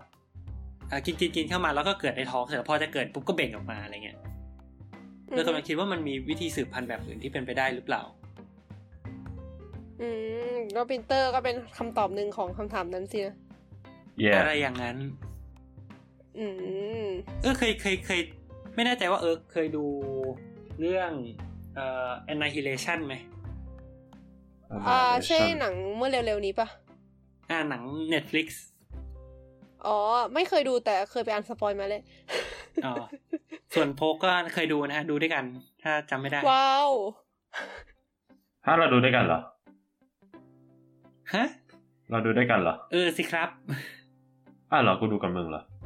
ใช่ที่บอกว่ามีอยู่ๆก็มีเขตอาคม ไม่ใช่เขตอาคมเขตแดนบาเรียซัมติง ใช่ เกิด ใช่ ขึ้น ใช่ มา ก็คือคือเรื่องมันก็ประมาณว่าแบบอยู่ดีๆ ก็อ่าอยู่บนบนโลกเนี่ยอยู่ดีมันก็แบบมีม่านสีรุ้งผุดขึ้นมา เ อย่างสวยงาม แล้วแบบใครที่หายเข้าไปก็แบบตายแบบหายไปหมดอะไรเงี้ยมีโผล่ออกมาคนเดียวซึ่งก็แบบป่วยๆ ก็เลยต้องแบบมีการแบบเข้าไปค้นสืบหาว่าแบบเฮ้ยมันเกิดอะไรขึ้นกันแน่อะไรเงี้ยข้างใน อือฮึ จะพูดก็สปอยก็ ก็ไปดูกันนะฮะ แล้วก็จริงๆ อันอันนี้เป็น มันจริงๆมันพูดถึงเอเลี่ยนนั่นแหละอันนี้น่าจะ อืม พูดได้ก็คือมันพูดถึงเอเลี่ยน แล้วมันก็พูดถึงการจะมองว่าเป็นการขยายเผ่าพันธุ์หรืออะไรก็ได้ แต่ว่ามันมันพูดในมุมมองที่ต่างออกไปอ่ะมันพูดถึงการที่ ที่ไอลักษณะที่เป็นม่านหรือไอตัวเนี้ยมันมีผลในการแบบทำให้เกิดการกลายพันธุ์ในสิ่งมีชีวิตที่มีอยู่แล้ว ก็คือมนุษย์หรือว่าสัตว์หรืออะไรก็แล้วแต่ที่เข้าไปอะไรเงี้ย คือเปลี่ยนให้ อันเนี้ย เป็นส่วนหนึ่งของมันนะนะ หรือเปล่าวะ เอาจริง ๆ ก็พูดพูดยากนะว่าสุดท้ายว่ามันคือใครอะไรเงี้ย คือถ้าถ้าดูคือหนังหนังมันก็หนังมันไม่ได้ดูง่ายขนาดนั้นนะมันก็ค่อนข้าง อืม ซับซ้อนนิดนึง อือฮึ แต่ว่าเออ ก็ก็เป็นอีกมุมหนึ่งที่เราคิดว่าน่าสนใจว่าแบบ อืม เฮ้ย จำ ไอ้จริง ๆ การการการขยายพันธุ์มันไม่จำเป็นต้องมาถึงแล้วก็แบ่งไข่แล้วก็วางไว้อย่างเดียวอะอ่าฮะ จำพีออนได้ไหม พิยอน พีออนเชื้อวัวบ้า ฮะ ที่เคยพูดถึงไป เป็นเป็นหนังหรือเป็นเรื่องจริง ก่อนก่อนเป็นเรื่องจริงเป็นเป็นชื่อของโปรตีนตัวหนึ่ง โอเค พูดถึงไปในเทปแรกป่ะนะ ที่บอกว่ามันคือโปรตีนหนึ่งอันที่พอเข้าไปในสมองหรือเข้าไปในร่างกายเราแล้ว มันจะเปลี่ยนสิ่งรอบข้างให้กลายเป็นมัน อืม แล้วมันก็จะทำให้เราตาย อะไรอย่างนั้น ค่ะ ก็คล้ายๆกันนะ อืม เข้าใจเข้าใจ แต่สุดท้ายมันก็จะย้อนกลับมาที่คำถามนั่นแหละว่าสุดท้ายเรามองหาอะไร อือฮึ คือแน่นอนถ้าเราเจอไอพีออนอะไรอยู่บนต่างดาวมันก็น่าตื่นเต้นอยู่แล้วทำไมเพราะว่า ถ้าเกิดเราจะหาอารยธรรมที่เราจะสื่อสารกันจริงๆอ่ะเออไอประเด็นเรื่องการสื่อสารนี่ก็จะ ก็จะน่าสนใจว่า สิ่งมีชีวิตแบบไหนที่จะสื่อสารกับเราได้ และไอ้การสื่อสารที่ว่ามันจะหน้าตาเป็นไง อืม เนอะ เออ ด้าน คิด ถ้า ว่า เกิด ไงกัน พู บ้าง ดถึงใน อืม ในใครทีเลียที่เรากำลังแบบศึกษาอยู่ เรากำลังแบบหามันอยู่อะไรเงี้ย อาจจะมี อืม สิ่งมีชีวิตที่แบบปล่อยคลื่นวิทยุออกมาตลอดเวลาอะไรอย่างเงี้ยแล้วเราก็จะไปดีเทคเจอโดยบังเอิญ อืม อะไรเงี้ย ก็คือกลายเป็นว่าเราก็ได้เจอกับมันทั้งทางๆที่มันไม่ได้ตั้งใจจะจะจะคุยกับเราอะไรเงี้ย อย่าแป๊บแป๊บนึงนะเราเราเราควรจดไอเดียได้แล้ว อันนี้มันแมทเทียลสำหรับการเขียนนิยาย นะโอเค เครื่องพิมพ์สามมิติ แล้วก็เอเลี่ยนที่ปล่อยคลื่น วิทยุ โอเคไปต่อ จะรออ่านนะคะ ก็นั่นแหละ อ่า เริ่มเราเริ่มเริ่มเป็นยังไงดีเรื่องของการสื่อสารระหว่างคนกับเอเลี่ยน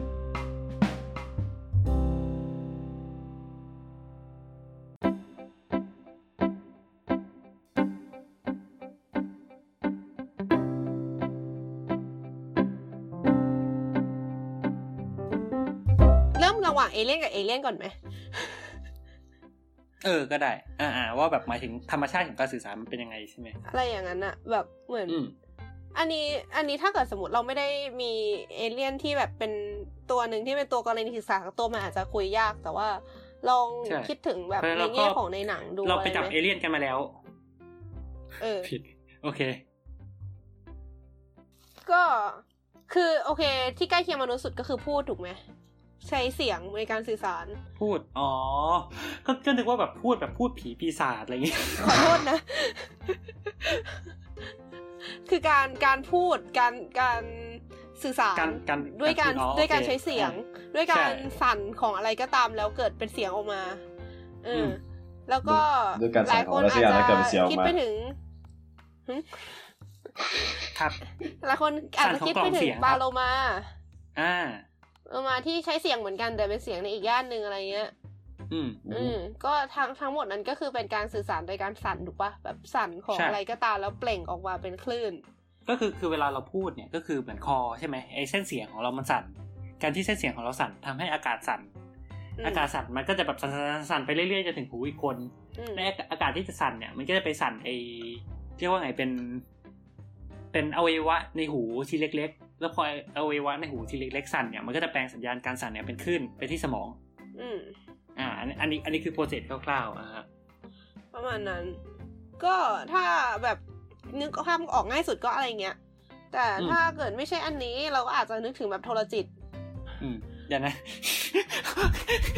ทำไมไปเร็วจังวะ อ้าว ไปเร็วไปเหรอ เอ่ออ่าอันนี้นี่ก่อนคือคือเราเรากำลังจะพอยเพราะอย่างหนึ่งว่าเคสของเสียงอะสิ่งที่สำคัญสำหรับการสื่อสารด้วยเสียงคือมันต้องมีตัวกลาง อ่าอ่าฮะ ถูกไหม ใช่ใช่ใช่ คือการการการที่มันจะมีอะไรสักอย่างสั่นเราจะแบบเออสื่อสารกันด้วยการสั่นของอะไรสักอย่างอะคือมันต้องมีสักอะไรสักอย่างหรือมันมีตัวกลางก่อน ในกรณีที่เราใช้กันเนี่ยคืออากาศถูกไหมคืออากาศมันต้องสั่นถ้าเกิดเราอยู่ในอวกาศเนี่ยเราตะโกนกับเสียงดังเท่าไหร่เราก็ไม่ได้ยิน อืม เพราะว่าเอออาจจะเพราะว่าเราตายด้วยแต่ว่าก็โอเค ถ้าต่อให้เราไม่ตายเราก็จะไม่ได้ยินอยู่ดี อะไรอย่างนี้ทันแบบเอาจริง ๆ มันก็ เรียกว่าไงอะ่ะ มันก็ก็เป็นไปได้ยากแล้วเรารู้สึกว่ามันมันมีเงื่อนไขที่จำเพาะเจาะจงมากเลยนะที่เราจะคุยกันรู้เรื่องเนี่ยเพราะว่าแค่แค่แค่เออคือนึกออกแบบแค่โลมากับคนเนี่ยคือถ้าเกิดเราไม่มีเครื่องมือที่ดีพอเราก็ไม่รู้อยู่แล้วว่าโลมามันปล่อยเสียง อืม อืมอ่ะแล้วเราเป็นยังไงต่อฮะโทรจิตนี่ยัง โทรจิต เอาจริงโทรจิตนี่คืออะไรว ะ นั่นสิ อันนี้แดนมิตรต่างดาวแอปพรูฟนะฮะ เอ อ โทรจิตนี่คืออะไรวะ คือ คือ มันคืออารมณ์แบบเรานึกถึงอะไร เราเราเราคุยกันด้วยการคิดใช่ปะ อืม ก็ก็ แปลว่ามัน ก็ถ้า คืออะไร ถ้าแปลงให้มันมันฟังดูไซไฟคือมันคือการส่งสัญมันคือการส่งคลื่นสมองโดยตรง อ่าอ่าฮะ เพราะอย่างอย่างอย่างอย่างโปรเซสการพูดอย่างที่เราบอกอะคือตอนแรกคือสมองเราส่งคลื่นไปที่ เอ้ยเราส่งสัญญาณจากสมองไปที่กล่องเสียงให้กล่องเสียงขยับ แล้วก็ตืดตืดตืดตืดตืดส่งเป็นคลื่นไปถึงแบบเอาไว้ไว้ในหูหูก็สั่นเสร็จแล้วก็ส่งเป็นสัญญาณสัญญาณสัญญาณไปที่สมอง คราวนี้เราบายพาสทุกอย่างเลยคือเราตัด เราตัดปากเราตัดหูออก เชี่ย ฟังดูโหดร้ายเออไม่ใช่อย่างนั้นแต่หมายหมายถึงว่าแบบ เออเราแบบจากสมองถ้าส่งเป็นคลื่นไปเลยเนี่ย อือฮึ ได้หรือเปล่า ซึ่งเอาจริงๆเราเราไม่ต้องมองในเชิงว่าแบบเป็นมนุษย์ต่างดาวก็ได้นะ คือแค่มองว่า เออมนุษย์เราอะเรา ถ้าเทคโนโลยีเราเราไปถึงจุดหนึ่งอะเราจะสามารถสื่อสารกันผ่านคลื่นสมองได้หรือเปล่า อันนี้ก็น่าสนใจ อืม แต่ก็คือมันก็ยังเบสออนหลักการที่ว่าจะต้องมีเครื่องเครื่องส่งและเครื่องรับอยู่ถูกปะแล้วก็ต้องตั้งให้มันจูนกันได้งงไหม อืม คือเสียงนี้ก็คือ ใช่ใช่ เครื่องส่งกับเครื่องรับก็คือต้องความถี่ตรงกัน อ่าใช่ใช่ใช่ เออ ใช่ ขึ้นสมองก็เช่นกันไม่ว่ามันจะเป็นคลื่นอะไรก็ตาม อืมหรือแบบอาจจะแบบมีสิ่งมีชีวิตที่สื่อสารกันด้วยคลื่นแม่เหล็กไฟฟ้าอะไรเงี้ย อืม มันก็ต้อง เพราะฉะ ตั้ นั้ ง น ให้ตรงกัน อ่ะมัน อยู่ดี ถูกไหม มันก็ต้องตั้งให้ตรงกัน ซึ่งซึ่งมันก็อาจจะไม่ใช่เรื่องยากถ้ามันเป็นเผ่าพันธุ์เดียวกัน เหมือนกับแบบเออมนุษย์เราอะแบบคอเรากับหูเราก็ก็ก็ถูกตั้งให้ตรงกันมาแล้ว เราถึงสามารถคุยกันหรือฟังกันรู้เรื่องถูกไหม อืม ประมาณนั้น แล้วก็อืม แต่จากที่เรารู้จนถึงบัดนี้เนี่ย คือเราก็ยังไม่รู้ไงว่าไอการส่งคลื่นสมองสื่อสารกันเนี่ยมันมันทำยังไงอะไรเงี้ยแต่ก็คิดว่ามีมีเอเลี่ยนหรือมีอะไรในหนังหรือในหนังสือนิยายหลาย ๆ เรื่องที่เขาสื่อสารกันด้วยจิต หรือสื่อสารกันด้วยคลื่นสมองอะไรเงี้ยนะ อืม เป็นไปได้ไหม ถ้า ว่า ถ้าถ้าแบบ เอ้ย เป็นอะไรที่ไม่เกี่ยวกับคลื่นเลยนี่มันจะเป็นอะไรได้ไหม ภาพ นี่กำลังคิดอยู่ว่าถ้าเกิดให้แบบมีสิ่งมีชีวิตอย่างหนึ่งที่ผิวเหมือนปลาหมึกหรืออะไรเงี้ย อืม แล้วถ้าเกิดไม่ Tentacle ไม่ใช่เทนทาเคิล มึงอย่าเพิ่งเอาเฮนไตแฟนตาซีมาอยู่แถวนี้อ่า ครับครับครับยังไงครับ ให้แม่งแบบผิวน้ำผิวน้ำผิวน้ำเปลี่ยนสีได้อะแล้วถ้าเกิดมึงอยากพูดอะไรสักอย่างมึงก็เขียนเลยเขียนบนตัวมึง อืม ก็เป็นเป็นการใช้ภาพใช่ไหม อ่ะฮะ เป็นไง ใช่ เป็น เรียกว่าอะไรวะ เออช่างไม่งเถอะนั่นแหละ คงเข้าใจไอเดียแล้ว อ่าเข้าใจเข้าใจก็ก็เป็นเป็นเรื่องของวิชวลเนอะ อ่าฮะ ที่จริงอันเนี้ยเรามีประเด็นแต่เออเออจะพูดอะไรไหม ไม่ไม่ แต่มันก็เป็นคลื่นเช่นกันปะเอาจริงๆแล้ว พูดเลย คือจริงๆ ถ้าถ้าถ้านึกถึงการการสื่อสารด้วยภาพเนี่ย อย่างเออไม่แน่ใจเคยดู Arrival กันไหม เคย เป็นหนังล่าสุดพวกเคยดูปะ ที่ ผม เจเรมี่เรนเนอร์เล่น ไม่ไม่ไม่ พวก ไม่รู้ พว จั ก ก โดนมนุษย์ต่างดาวแดกไปแล้ว ไม่รู้จัก ที่ โว้ เจ ย เรมี่เรนเนอร์เล่น แต่ว่าโดนทีทเหมือนเป็นตัวประกอบ เอิกเสีย ครับ ใจ ครับ ก็เอิร์กเป็นติ่งเจเนเจเรมี่นะฮะถ้าใครมาใหม่ โอเคก็เอ่อลองเออเอิร์กอธิบายหน่อยได้ไหมว่าหนังมันเป็นยังไง ก็ อะไรยังไง มันคือหนังที่เอ่อพูดถึงเกี่ยวกับเอ่อเหมือนเกิดมีสิ่งมีชีวิตต่างดาวมาที่มาเยือนโลก แต่ว่าไม่ไม่มีใครสามารถคุยกับมันรู้เรื่อง ม ก็เลยนางเอกซึ่งเป็นนักภาษาศาสตร์ และเซเลมีซึ่งแสดงเป็นนักวิทยาศาสตร์ ก็เหมือนได้รับเชิญให้ไปทำให้ไปคุยกับมันว่าง่ายๆแล้วก็ อืม มันจะถือเป็นการสปอยไหมอะ ช่างมันแล้วกันเนาะหนังก็เก่าแล้ว ก็ หนังเก่า สองปี เอาเอาเป็นว่าไม่ไม่ต้องไปสปอยตรงหักมุมแล้วกันเราว่าคร่าวๆอ่ะ ก็คือเหมือนนางเอกก็ใช้ก็แบบหาวิธีคุยกับมันเยอะแยะมากมายอะไรอย่างเงี้ย อืม แล้วก็ก็พูดส่วนที่มันไม่ค่อยสำคัญแล้วกันก็คือเหมือนสุดท้ายแล้วนางเอกก็ค้นพบว่าเขาว่าพวกมนุษย์ต่างดาวพวกนั้นอ่ะมันสื่อสารด้วยภาพ อืม มันก็เป็นหน้าที่ของนางเอกที่จะต้องไปศึกษาต่อว่าภาพมันแปลว่าอะไรอะไรเงี้ย ก็คือ เออ ก็คือไอ้ไอ้มนุษย์ต่างดาวเนี่ยมันหน้าตาเหมือนปลาหมึกที่มีเจ็ดขา เฮปตาบอดให้เฮปตาพอด เฮปตาพอด เฮปตาพอด ทุกอย่าง เออ แล้วมันมันก็สามารถเหมือนแบบพ่นหมึกขึ้นมากลางอากาศแล้วก็เรียงกันเป็นวงได้ แล้วคราวเนี้ยนางเอกก็ต้องเอ็ดไปถอดรหัสว่าไอ้ภาพวงที่ว่าเนี่ยมัน มันอะไรยังไงถูกไหมว่ามันถอดว่าอะไร อืม ฮัลโหล อืม ใช่ ครับ ก็ อืม คือ แบบ พี่ แค่ คือ แค่ คือ ที่ พี่เฟิร์กเอ้ยพี่โฟกไม่ไม่ไม่เคยดูใช่ไหมอันนี้ ไม่เคยครับ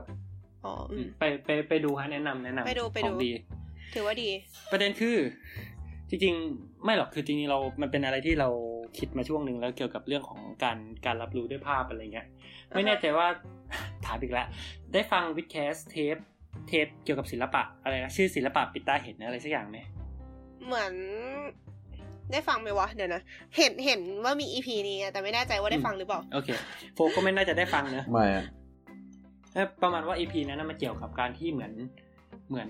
เรียกว่าไงคือมันมีเด็กตาบอดอยู่ใช่ไหม อือฮึ ที่แบบ เออ คือเขาก็อาจจะเรียนร่วมกับเด็กปกติอะไรเงี้ย แล้วมันก็มีประเด็นปัญหาอยู่ว่าแบบเฮ้ยในวิชาศิลปะ เด็กตาบอดไม่สามารถเรียนร่วมกับเด็กปกติได้ เพราะเขามองไม่เห็นภาพนึกออกปะแบบจะอ่าโมนาลิซาอะไรเงี้ย เด็กตาบอดก็แบบโมนาลิซาอะไรของมึง อ่าเขาก็เลยเหมือนแบบ เหมือนเหมือนคอนเซ็ปต์เนี้ยก็คือเหมือน เอ่อเอาเอาเหมือนเอาภาพมันลงบนจอ แล้วให้แบบให้สีสีต่างๆ เป็นโน้ตแต่ละโน้ตแล้วก็แบบให้เด็กจิ้มเอาว่าแบบเฮ้ยสีตรงนี้แบบโน้ตอะไรสีตรงนี้โน้ตอะไรทำให้เหมือนเหมือนเขาพยายามจะทำให้แบบเด็กเข้าใจว่าแบบภาพเนี้ยมันหน้าตาเป็นยังไงผ่านเสียงเก็ตปะ อืม ประเด็นคือ ประเด็นคือ เออเรารู้สึกว่าเรามาคิดต่อจากนั้นคือเราไม่ได้ว่าอะไรเขานะ คือเราเข้าใจว่าเขาพยายามจะให้เด็กเรียนกับเด็กปกติได้ อือฮึ แต่เราแค่รู้สึกว่าสุดท้ายอะไอ้โปรเซสการคิดทั้งหมดอะมันเบสออนว่ามนุษย์ใช้วิชวลใช้ภาพเป็นเป็นหลัก ซึ่งซึ่งเราเราว่ามันผิดเลยคือเอาเอางี้คือเขาคือนอกจากการแบบเรียกว่าไงนอกจากการแบบให้เด็กดูรูปโดยผ่านเสียงแล้วเนี่ยเขาให้เด็กวาดรูปเองด้วย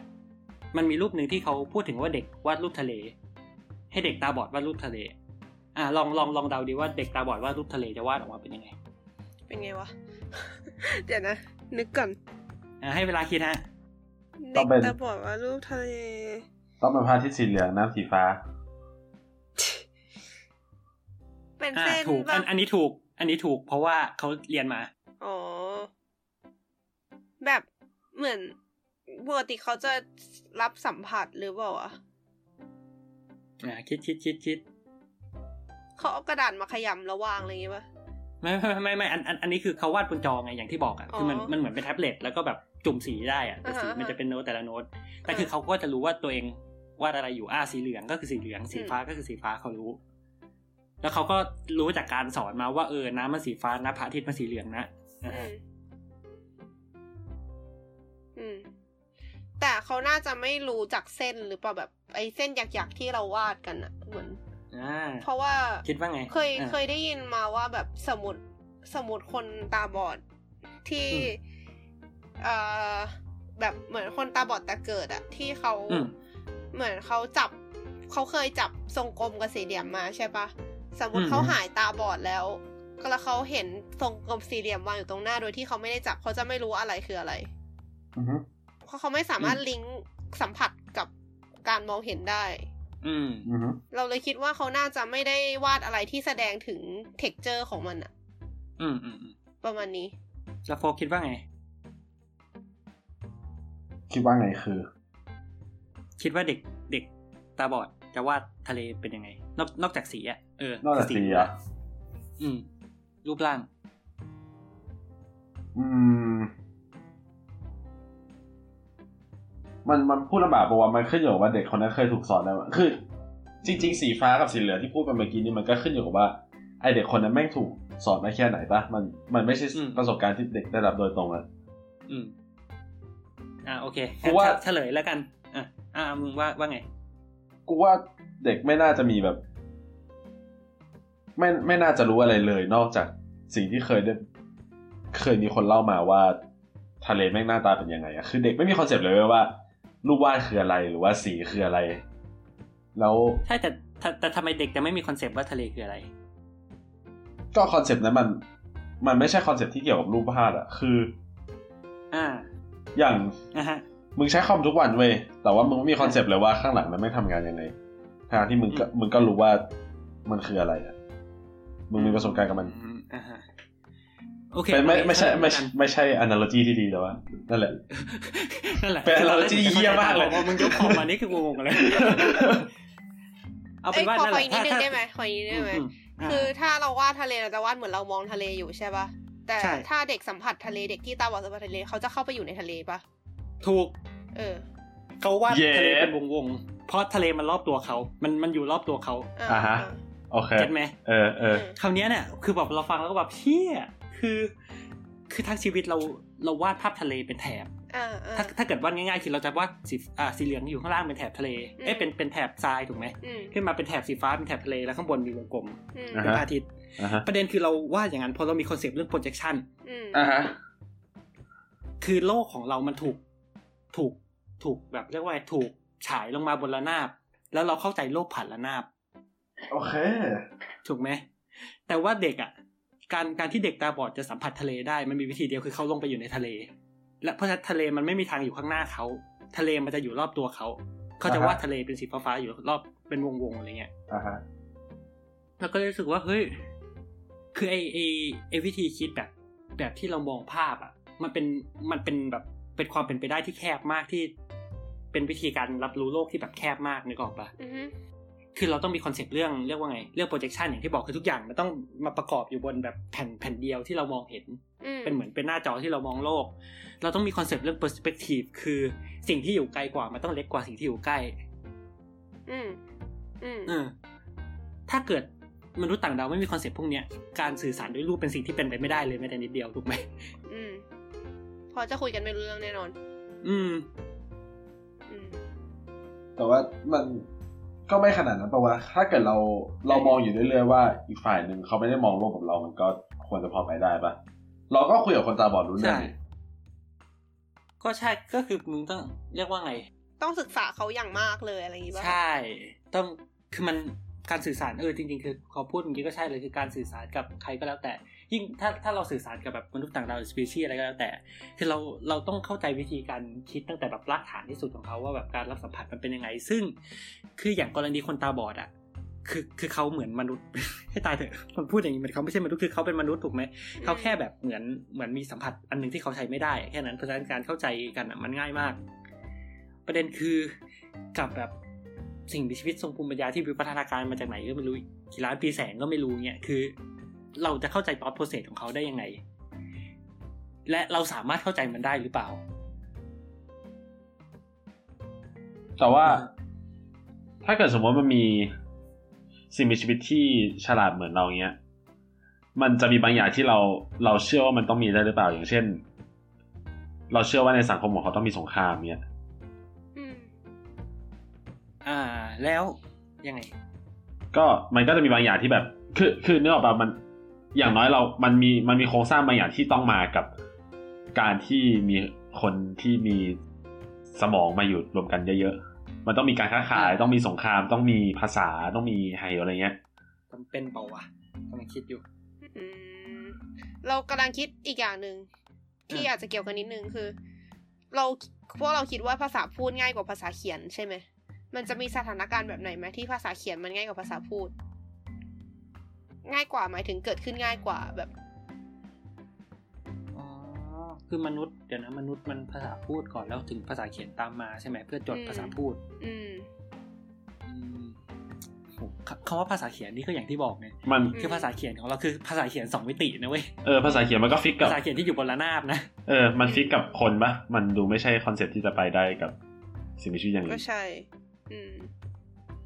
แล้วก็เลยแบบเหมือนอย่างไอไอ้ในอาราวเนี่ยที่เขาแบบวาดเป็นวงๆอะไรเงี้ยแล้วก็รู้สึกว่าแบบคือมองย้อนไปเนี่ยเฮ้ยมันมันมีโอกาสน้อยมากนะที่แบบมนุษย์ต่างดาวมันจะสื่อสารด้วยวิธีนั้นอะไรเงี้ย อืมอ่ะฮะ ยกเว้นว่ามันมีอวัยวะรับสัมผัสที่เป็นเลนส์เหมือนเราที่มันทำหน้าที่รับแสง คือมันต้องเป็นเลนส์เหมือนเราแล้ว ด้วย หรือ ใช่ เปล่า ไหม วะด้วยเพ ถึ ราะ ง ว่า จะ ไม่ มอง ไม่งั้น เห็นสิ่งเดียวกันอะไรเงี้ย เราต้อง ใช่แล้ว รับแสงในคลื่นย่านเดียวกันได้ด้วยนะ อืม ซึ่ง ก็คือการการที่มันเป็นเลนส์มันจะทำให้มันเห็นวัตถุที่อยู่ไกล อ่า ขนาดเล็กกว่าที่อยู่ใกล้ อืม ใช่ไหม อืม ซึ่งก็ อะไรอย่างเงี้ย มันก็กลับมาที่คลื่นอีกรอบหนึ่งอีกแล้ว เพรา ะแสงก็เป็นคลื่นเหมือนกัน ใช่ อืม คือจริงๆ ถ้าถ้าถ้าไปดูพวกเรียกว่าสิ่งมีชีวิตในโลกใบเนี้ยคือสิ่งมีชีวิตที่มองที่ไม่มีตา เรียกว่าไงที่มองไม่เห็นวัตถุเป็นวัตถุแบบที่เราเห็นนะแต่รับแสงได้อะก็มีอยู่บ้างแบบไอ้พวกสิ่งมีชีวิตต่ำๆที่เออมันอาจจะรู้ว่านะว่าเฮ้ยอันนี้คือสว่างนะอันนี้คือมืดนะแต่มันไม่สามารถเห็นเป็นภาพได้ว่ามันคืออะไรอะไรเงี้ย อือฮึใช่ แล้วก็ อืมกำลังคิดว่า เอ่อ สิ่ง คือการสื่อสารกันด้วยรูปภาพอย่างเช่นแบบท่าทางอะแบบ อืม เอ่อภาษามือหรืออะไรแบบเนี้ย มันมีข้อจำกัดมาก เพราะว่า คือคือเหตุผลที่แบบเราคุยกันแล้วมันก็วกกลับมาที่คลื่นอีกรอบแบบแบบอยู่แล้วก็วกกลับมาที่คลื่นตลอดแล้วเพราะเราคิดว่าพอคลื่นเป็นสิ่งที่มันเดินทางได้ไกลอะเหมือนถ้าเราคุยกันด้วยภาษามืออะไรเงี้ยแล้วคือเราคุยกันได้แค่คนที่อยู่ใกล้ๆอะไรอย่างเงี้ยคนที่มองเห็น ไมาแล้วเรา แต่ เรา ถ้า คุยกันด้วยภาษามือที่จริงมันก็คือคลื่นปะ ก็ใช่เพราะมันเป็นคลื่นแสงใช่ไหมแต่ว่า อ่า หมายถึงที่ข้อจำกัดมันเยอะกว่าหรือเปล่าแบบเหมือนถ้าคุยกันด้วยอะไรที่แบบ เออแต่เออมันก็พูดในแง่ของมนุษย์มากเลยเนอะคือคือสิ่งที่เราอยากจะพูดคือมีความเป็นไปได้ไหมที่จะตึก อืม สื่อสารกันด้วยอะไรที่ที่เดินทางได้ไกลที่ไม่ใช่คลื่น งงไหม คิดแป๊บ แม่งดูขัดกับ definition เนอะ เออ คือคือคือคือในในมนุษย์เราสื่อสารกันด้วยอะไรบ้าง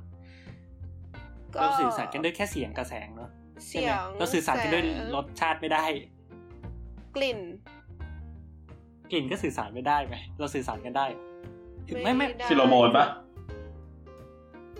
เออ เอาจริงๆขึ้นอยู่กับว่าเรานิยามคำว่าสื่อสารยังไง คือ เนอะ ฟิโลโมนมันมันมันอาจ มันฟิโลโมน มั มัน นไม่ได้ ดู เขียน มัน ข้อ ไม่ ค ได้ วามได้อะไรอย่างงี้ปะเออ ใช่ มันเราไม่สามารถแบบเฮ้ยไปซื้อเออน้ำเก๊กครัวให้หน่อยสองขวดแล้วเราจะสามารถแปลงมันเป็นกลิ่นตัวแล้วก็ลอยไปให้คนข้างๆรู้ว่าแบบอ๋อเออมึงไปซื้อนะสองขวดอะไรเลย อ่า เออเออเออแต่ถ้ามนุษย์ต่างดาวมันทำได้ก็น่าสนใจนะ ไม่ใช่ อือฮึ คราวนี้ แต่ เนี่ย ถามว่ากลิ่นคืออะไรกลิ่นมัน อะ ก็คือ ใช่ สารเคมีอ่ะ ใช่กลิ่นไม่ใช่เคลื่อนฮะ ไม่ใช่กลิ่นมันคือโมเลกุลของสารเคมี อือฮึ ที่มันก็ต้องอาศัยตัวกลางอาศัยลมอะไรเงี้ย ในการแบบพัดให้มันเข้าไปถูรูจมูกอีกคนนึง เหมือน อ๊ะ สาวๆที่เคยพูดถึง เออ ว่ากลิ่น ใช่ ขี้คือละอองขี้ ก็กลิ่นอะไรก็คือละอองของสิ่งนั้นที่เป็นเล็ก อืม ๆกลิ่นขี้ก็คือละอองขี้ถ้าเราได้กลิ่นขี้แสดงว่าขี้ลอยเข้าไปในจมูกเรา ประมาณนั้นนะคะ ประมาณ เยี่ยมเลย อืม เยี่ยม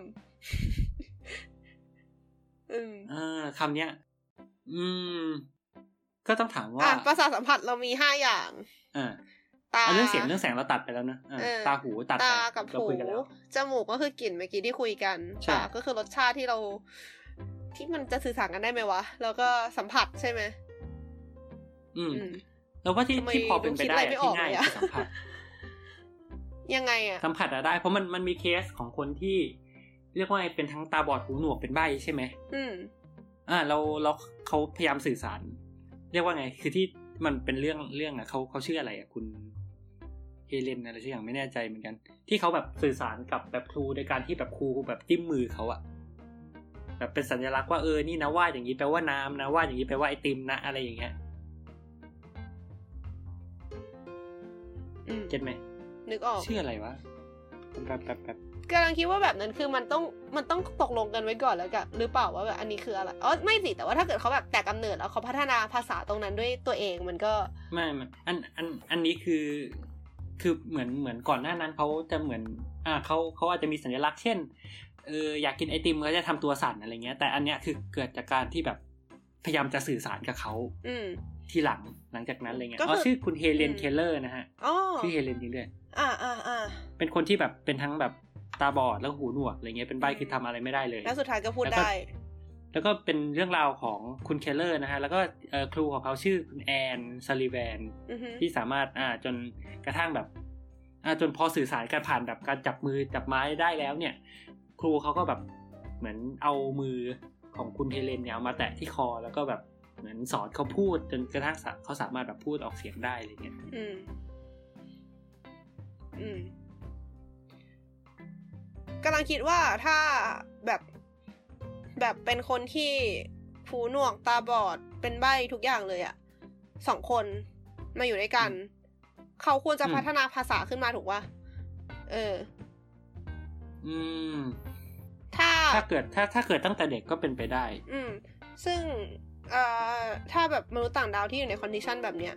อืม แล้วเขาแบบมีภาษาของเขาเองที่พัฒนาแบบที่ที่แบบเป็นเกี่ยวกับการสัมผัสก็ก็อาจจะเป็นไปได้เหมือนกันหรือเปล่านะ อืมก็ใช้การแบบคอนแทคจับไม้จับมือเอออันเนี้ยเราคิดว่าเป็นไปได้มากที่สุด อืมเป็นไป แต่ว่าคราว ได้ คราวเนี้ยเวลาเราเวลาเราพูดถึงการสื่อแบบการสื่อสารเนี่ย ในโลกมนุษย์อะเรามีการสื่อสารระหว่างสองคนถูกไหมมีเรามีการสื่อสารสารระหว่างบุคคล เรามีการสื่อสารระหว่างคนหลาย ๆ คน อือฮึ แต่มันมันก็อาจจะมีเงื่อนไขอะไรอีกที่แบบในมนุษย์ต่างดาวอาจจะต่างไปหรือเปล่า เช่นสมมติเราสื่อสารกันด้วยกลิ่นเนี่ยสมมติมีโลกของมนุษย์ต่างดาวที่สื่อสารกันด้วยกลิ่นถ้าถามคือมันมันมีวิธีที่แบบเราจะคอนโทรลได้หรือว่าแบบให้กลิ่นลอยไปหาคนนี้แล้วไม่ลอยไปหาอีกคนอะไรเงี้ย แต่ว่าเสียงเราก็ทำไม่ได้ปะ อืม สิ่งเดียวที่เราทำได้ เออ สิ่งเดียวที่เราทำได้คืออย่าเสือก เว้ย จบเลยฮะ จบเลยค่ะ อืมแต่แค่แค่กำลังคิดว่าไอไอลักษณะของมีเดียมหรือวิธีการสื่อสารมัน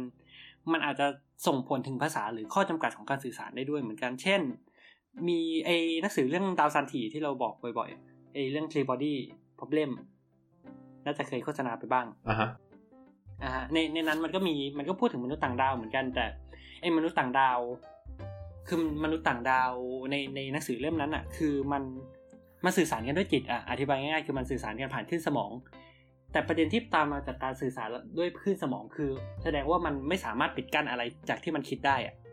คือมันคิดอะไรปุ๊บไอสิ่งที่มันคิดอะมันถูกบอดแคสต์ออกไปทุกคนรู้หมด เพราะฉะนั้น ไอมนุษย์ต่างดาวประเภทนั้น มันก็ไม่สามารถโกหกได้อะไรเงี้ย อืม อืม อะไรอย่างนี้ อืม อืมโหรู้สึก แบบ เออ รู้สึกว่าการการคุยกันมันพาเราไปได้ไกลมาก หมายถึงไกลกว่าที่คิดมาก เราใกล้ถึงดาวไหนแล้วเนี่ย ดีดีดีชอบชอบชอบชอบ